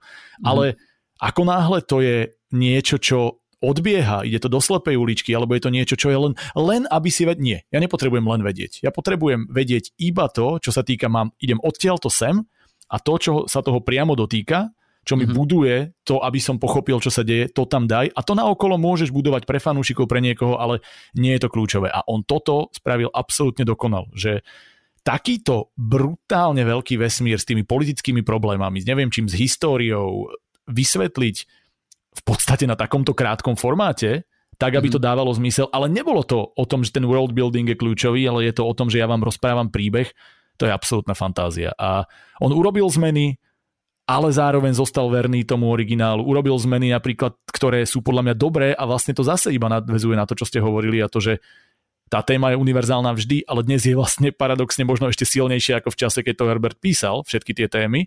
A on dokázal vyťahnuť do popredia, ja neviem, ženské postavy, ktoré boli oveľa viac stratené, pretože to dávalo zmysel v tom a v tom a v tom.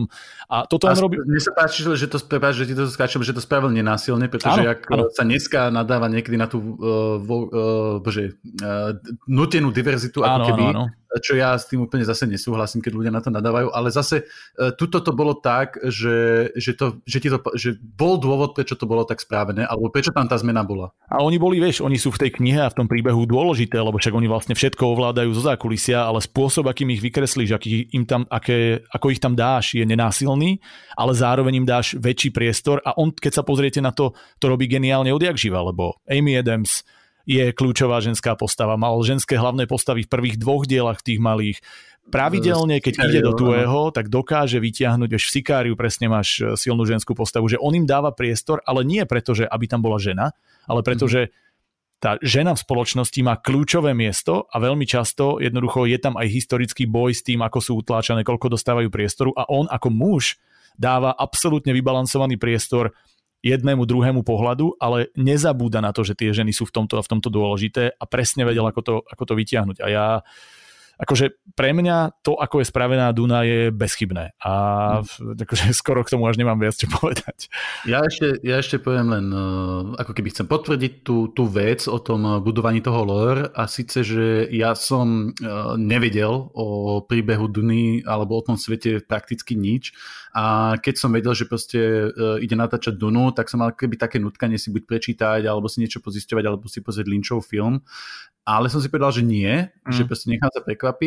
Takže ja to hovorím z tej pozície presne, že vlastne nič som nevedel a napriek tomu som sa tam nestratil. Aj. Takže môžem potvrdiť, že to fungovalo. Ja som povedal, že Lynchov film je už úplná antiduna. Mm-hmm. Lebo Lynch je režisér typický tým, že on sa s tebou hrá.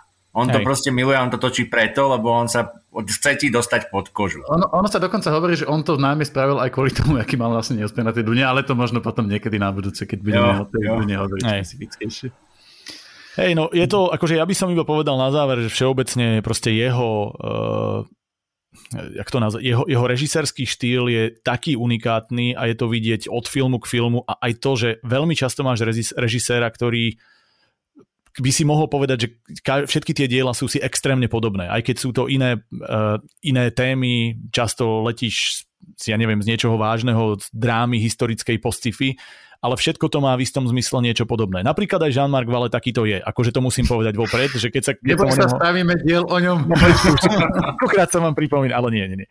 Chcel som len povedať to, že akože to je režisér, kde ja milujem ten jeho štýl a on ho má naozaj veľmi podobný všade. Ale toto Villeneuve nemá že Villeneuve, áno, môžeš povedať, že jeho prvok je toto, toto, tamto, ale nie, proste on, každý ten film je podobný iba tým, že je dokonale zvládnutý, ale každý mhm. ten film je iný a to znamená, že drží si svoj štýl, ale dokáže ho meniť, robí in- inštinktívne, pracuje s rôznymi ľuďmi, kameramanmi a každý z nich je geniálny v tom niečom svojom. Učí sa, hýbe sa dopredu, perfektne pracuje s priestorom, so svetlom, s niečím, uh, hovorím kompozícia, proste zlatý rez, tretinky, všetko, čo ti môže niekto rozprávať, to tam proste sedí to, jak ryd na šerbel a keď to poruší, tak to poruší preto, lebo to poruší úmyselne. Že on je taký podľa mňa brutálny znalec, ale taký ten samouk v istom zmysle, že to nerobí akože, lebo ma to tak naučili, ale on pochopil, čo sa ako robí a keď to tak robí, tak to tak má byť a keď tak nerobí, je to preto, lebo vie, prečo to neurobí. A do toho je podľa mňa absolútne geniálny, uh, ten, má geniálny ten man management, že presne vie, čo robiť s ľuďmi na okolo.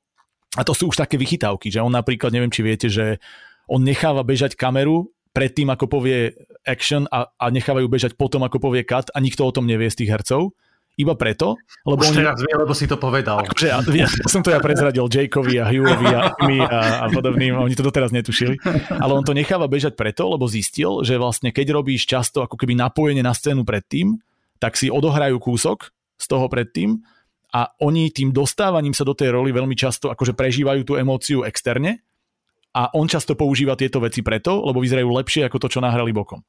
Že, mm. že on normálne, že, že ako keby pracuje s tou mentalitou herca, ktorý veľmi často, kým nie je na obraze, tak má tendenciu si skúšať veci, hrať sa s tou postavou. Mm.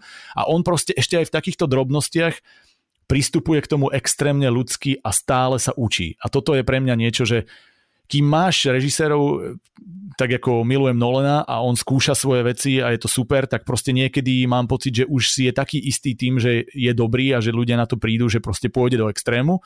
A ja si ten extrém rád pozriem, ale pri Vilnévovi mám pocit, že on je stále schopný naučiť sa v tom remesle e, čo najviac, poznať sám seba a to, čo chce povedať, nájsť projekt, ktorý mu niečo konkrétne hovorí a vyťahnuť z toho projektu bez toho, aby to bolo nejaké hranie sa s vlastným egom a hranie sa e, s tým, že ja už vás dokážem zamotať tak, ako málo kto dokáže a že je to proste extrémne úprimné. A toto je pre mňa asi tak, taký nejaký prvok, ktorý z toho trčí. Ja, ja mám pocit, že Nolan ide do extrému, keď som videl casting na Oppenheimera. oh, ty vole. To, to už len kvôli... A ty vieš, ale to už je také podvádzanie. Lebo to už, to už musím, ja už to musím vidieť. Proste to, to sa nedá. To sa nedá. Mne by tam stačil aj Rami Malek, ale nie. Nie, tam, nie. on tam musí dať 20. Proste, hej, hej, presne, presne tak. No, dobre. Uh, Môžeme ísť teda na odporúčania. Marek, neviem, či si uh, počul aspoň čas nejakú podcastu. Alebo Počul som iné. niekoľko nikdy dokonca. Mm. Takže Dobre, povedz, čo sa deje. Práve, práve, na konci, práve na konci vždy máme nejaké jedno odporúčanie. Uh, nemusí to súvisieť, alebo to môže súvisieť s témou, môžeš odporučiť uh, čokoľvek uh, z nejakého umenia, to znamená, uh, nemusí to byť len film, ale môže to byť aj kniha, čokoľvek, čo chceš. Takže môžeme dať nejaké odporúčanie. Dano, ty nejaké máš, lebo ja som si zabudol pripraviť. Ja dávam dneska úplne určite uh, tú Dunu, tú knihu Franka Herberta, tú prvú. Uh, keď sa chcete zažrať do nejakého sveta, toto je svet, ktorý za to určite stojí. Je to, je to, je to sci-fi, ale je to s obrovským presahom v tej mm-hmm. psychológii. Mm-hmm. Super. Ja si to, ja sa priznám, že knihu uh, nemám zmáknutú, že ja viem o tom svete veľa, lebo keď je človek fanúšik niečoho, tak si potom má tendenciu zisťovať, ale že nemám ju zmáknutú až tak veľa, len mám načítané veľa od ľudí, ktorí hovoria o tom svete a ako to vystihol a čo nevystihol a vypočuté rozhovory, ale ja sa na to veľmi teším, že sa k nej jedného dňa dostanem, takže díky za tip. Uh, ja teda tiež niečo odporúčim a už som si spomenul, že na čo. Odporúčim Next Floor. To je ten krátky oh. film, ktorý mm-hmm. som mhm. proste videl. Má to 11 minút, našiel som to na YouTube. Uh, spomenul som si v tom filme není hovorené slovo. Teda, uh, nie, nie sú tam dialógy, to mm-hmm. znamená, že si to normálne môžete pozrieť bez titulkov, lebo tam žiadne ani nie sú. A, a to je ten film, kde som si ja povedal, že toto je niečo iné. Mm-hmm. Oproti tým, tom kvantum krátkych filmov, na ktorý som za ten celý čas chodil na ten art film a kde som si povedal, že Denis Villeneuve je meno, čo si musím zapamätať. Takže pozrite si tých 11 minút, je to, je to veľmi dobrý krátky film. Super, to určite musím, lebo keď je niečo zadarmo od Vilneva, teda zadarmo k dispozícii bez kradnutia, tak idem okamžite potom. No. A ja by som iba odporučil možno to už, čo som tu naznačoval. Pozrite si napríklad Sharp Objects, že to je podľa mňa seriál, ktorý je tiež nie úplne štandardný a je to seriál, ktorý podľa mňa vo veľa veciach bude kopírovať to, čo sme tu hovorili o originalite človeka uh, autora myslím, toto je teda, hádajte kto, Jean-Marc Vale, kto by to bol povedal. Uh, ale je to seriál, ktorý vychádza z predlohy od uh, Gillian Flynn sa volá autorka, ktorá napísala aj Gone Girl napríklad. A je to mhm. proste geniálna, geniálna autorka, ktorá píše hlavne silné ženské príbehy, ale takéto ťažké detektívne, akože naozaj výborné. A zobral to Jean-Marc Vale pod svoju ruku a to je pre mňa niečo, čo nie je pre úplne každého diváka, ale kombinácia toho rozprávania, e, tej kinematografie okolo toho, to ako sa on hrá práve s tými e, s postavami, napríklad, že cez zvuk a cez hudbu, čo on dokáže urobiť, to som nikdy v živote nikde inde nevidel a je okolo toho vystávaný príbeh ktorý je detektívny, je ťažký, je to, je to veľmi náročné pozeranie v istom zmysle a je tam Amy Adams v hlavnej roli, ktorá je, akože to je taká luxusná postava, temná, ťažká, damaged, ako sa len dá, no proste fantázia, nič optimistickejšie neexistuje. A, ale akože naozaj toto je pre mňa ukážka toho, ako pracoval Jean-Marc Vallée a možno to je odporúčanie, prečo pokiaľ jedného dňa bude aj diel o ňom, tak prečo si, si ho pozrieť. Mm. A je to inak na HBO, čiže vlastne je to bežne dostupné. Oh, super. Super. Takže teraz budeme musieť povedať ďalší seriál. Už sa nevyhovoríš. Dobre, Marek, eh, ďakujem pekne. Veľmi sa mi páčilo, ako si dal ako keby aj ten, ten vnútorný pohľad aj z tých tvojich skúseností eh, kvázi režisérských producent, nie kvázi, kokos, sorry, normálne. Ja, ja súhlasím, je to iba kvázi stále, takže úplne súhlasím. Režisérských, producentských a aj scenaristických, aj vôbec tých kamerových vecí, bolo to veľmi zaujímavé počúvať, takže budeme radi potom, hej, keď spravíme niekedy aj na budúce diel. No a pri Danšo Niele sa uvidíme pri nejakej téme, Dano, uvidíme, aké ešte. No, to bolo tak, no, aj s kapelom a mikrofónom na budúce, prosím. Hej, to bude no, že akú si kábel. ale prepáčte chalani, ale fakt akože dneska uh, som prišiel o jednej v noci zo Spišskej Novej Vsi, kde som predskakoval Simone a o 6 ráno oh. som mal autoškolu, potom som dodatočne spal a nejak som sa vyskytol vo svojom byte a pre, ten kábel proste nebol čo mať. Pohode, pohode. Dobre, tak čaute všetci. Čaute. Ďakujem za pozvanie, majte sa a snáď niekedy na budúce. A pozerajte Vilneva a Žana Marka Valeho. čaute. Aj ty môžeš písať. Dobre. Aj, aj ty môžeš pozerať. Ó, dobre, to ešte nechám. Kultúrka.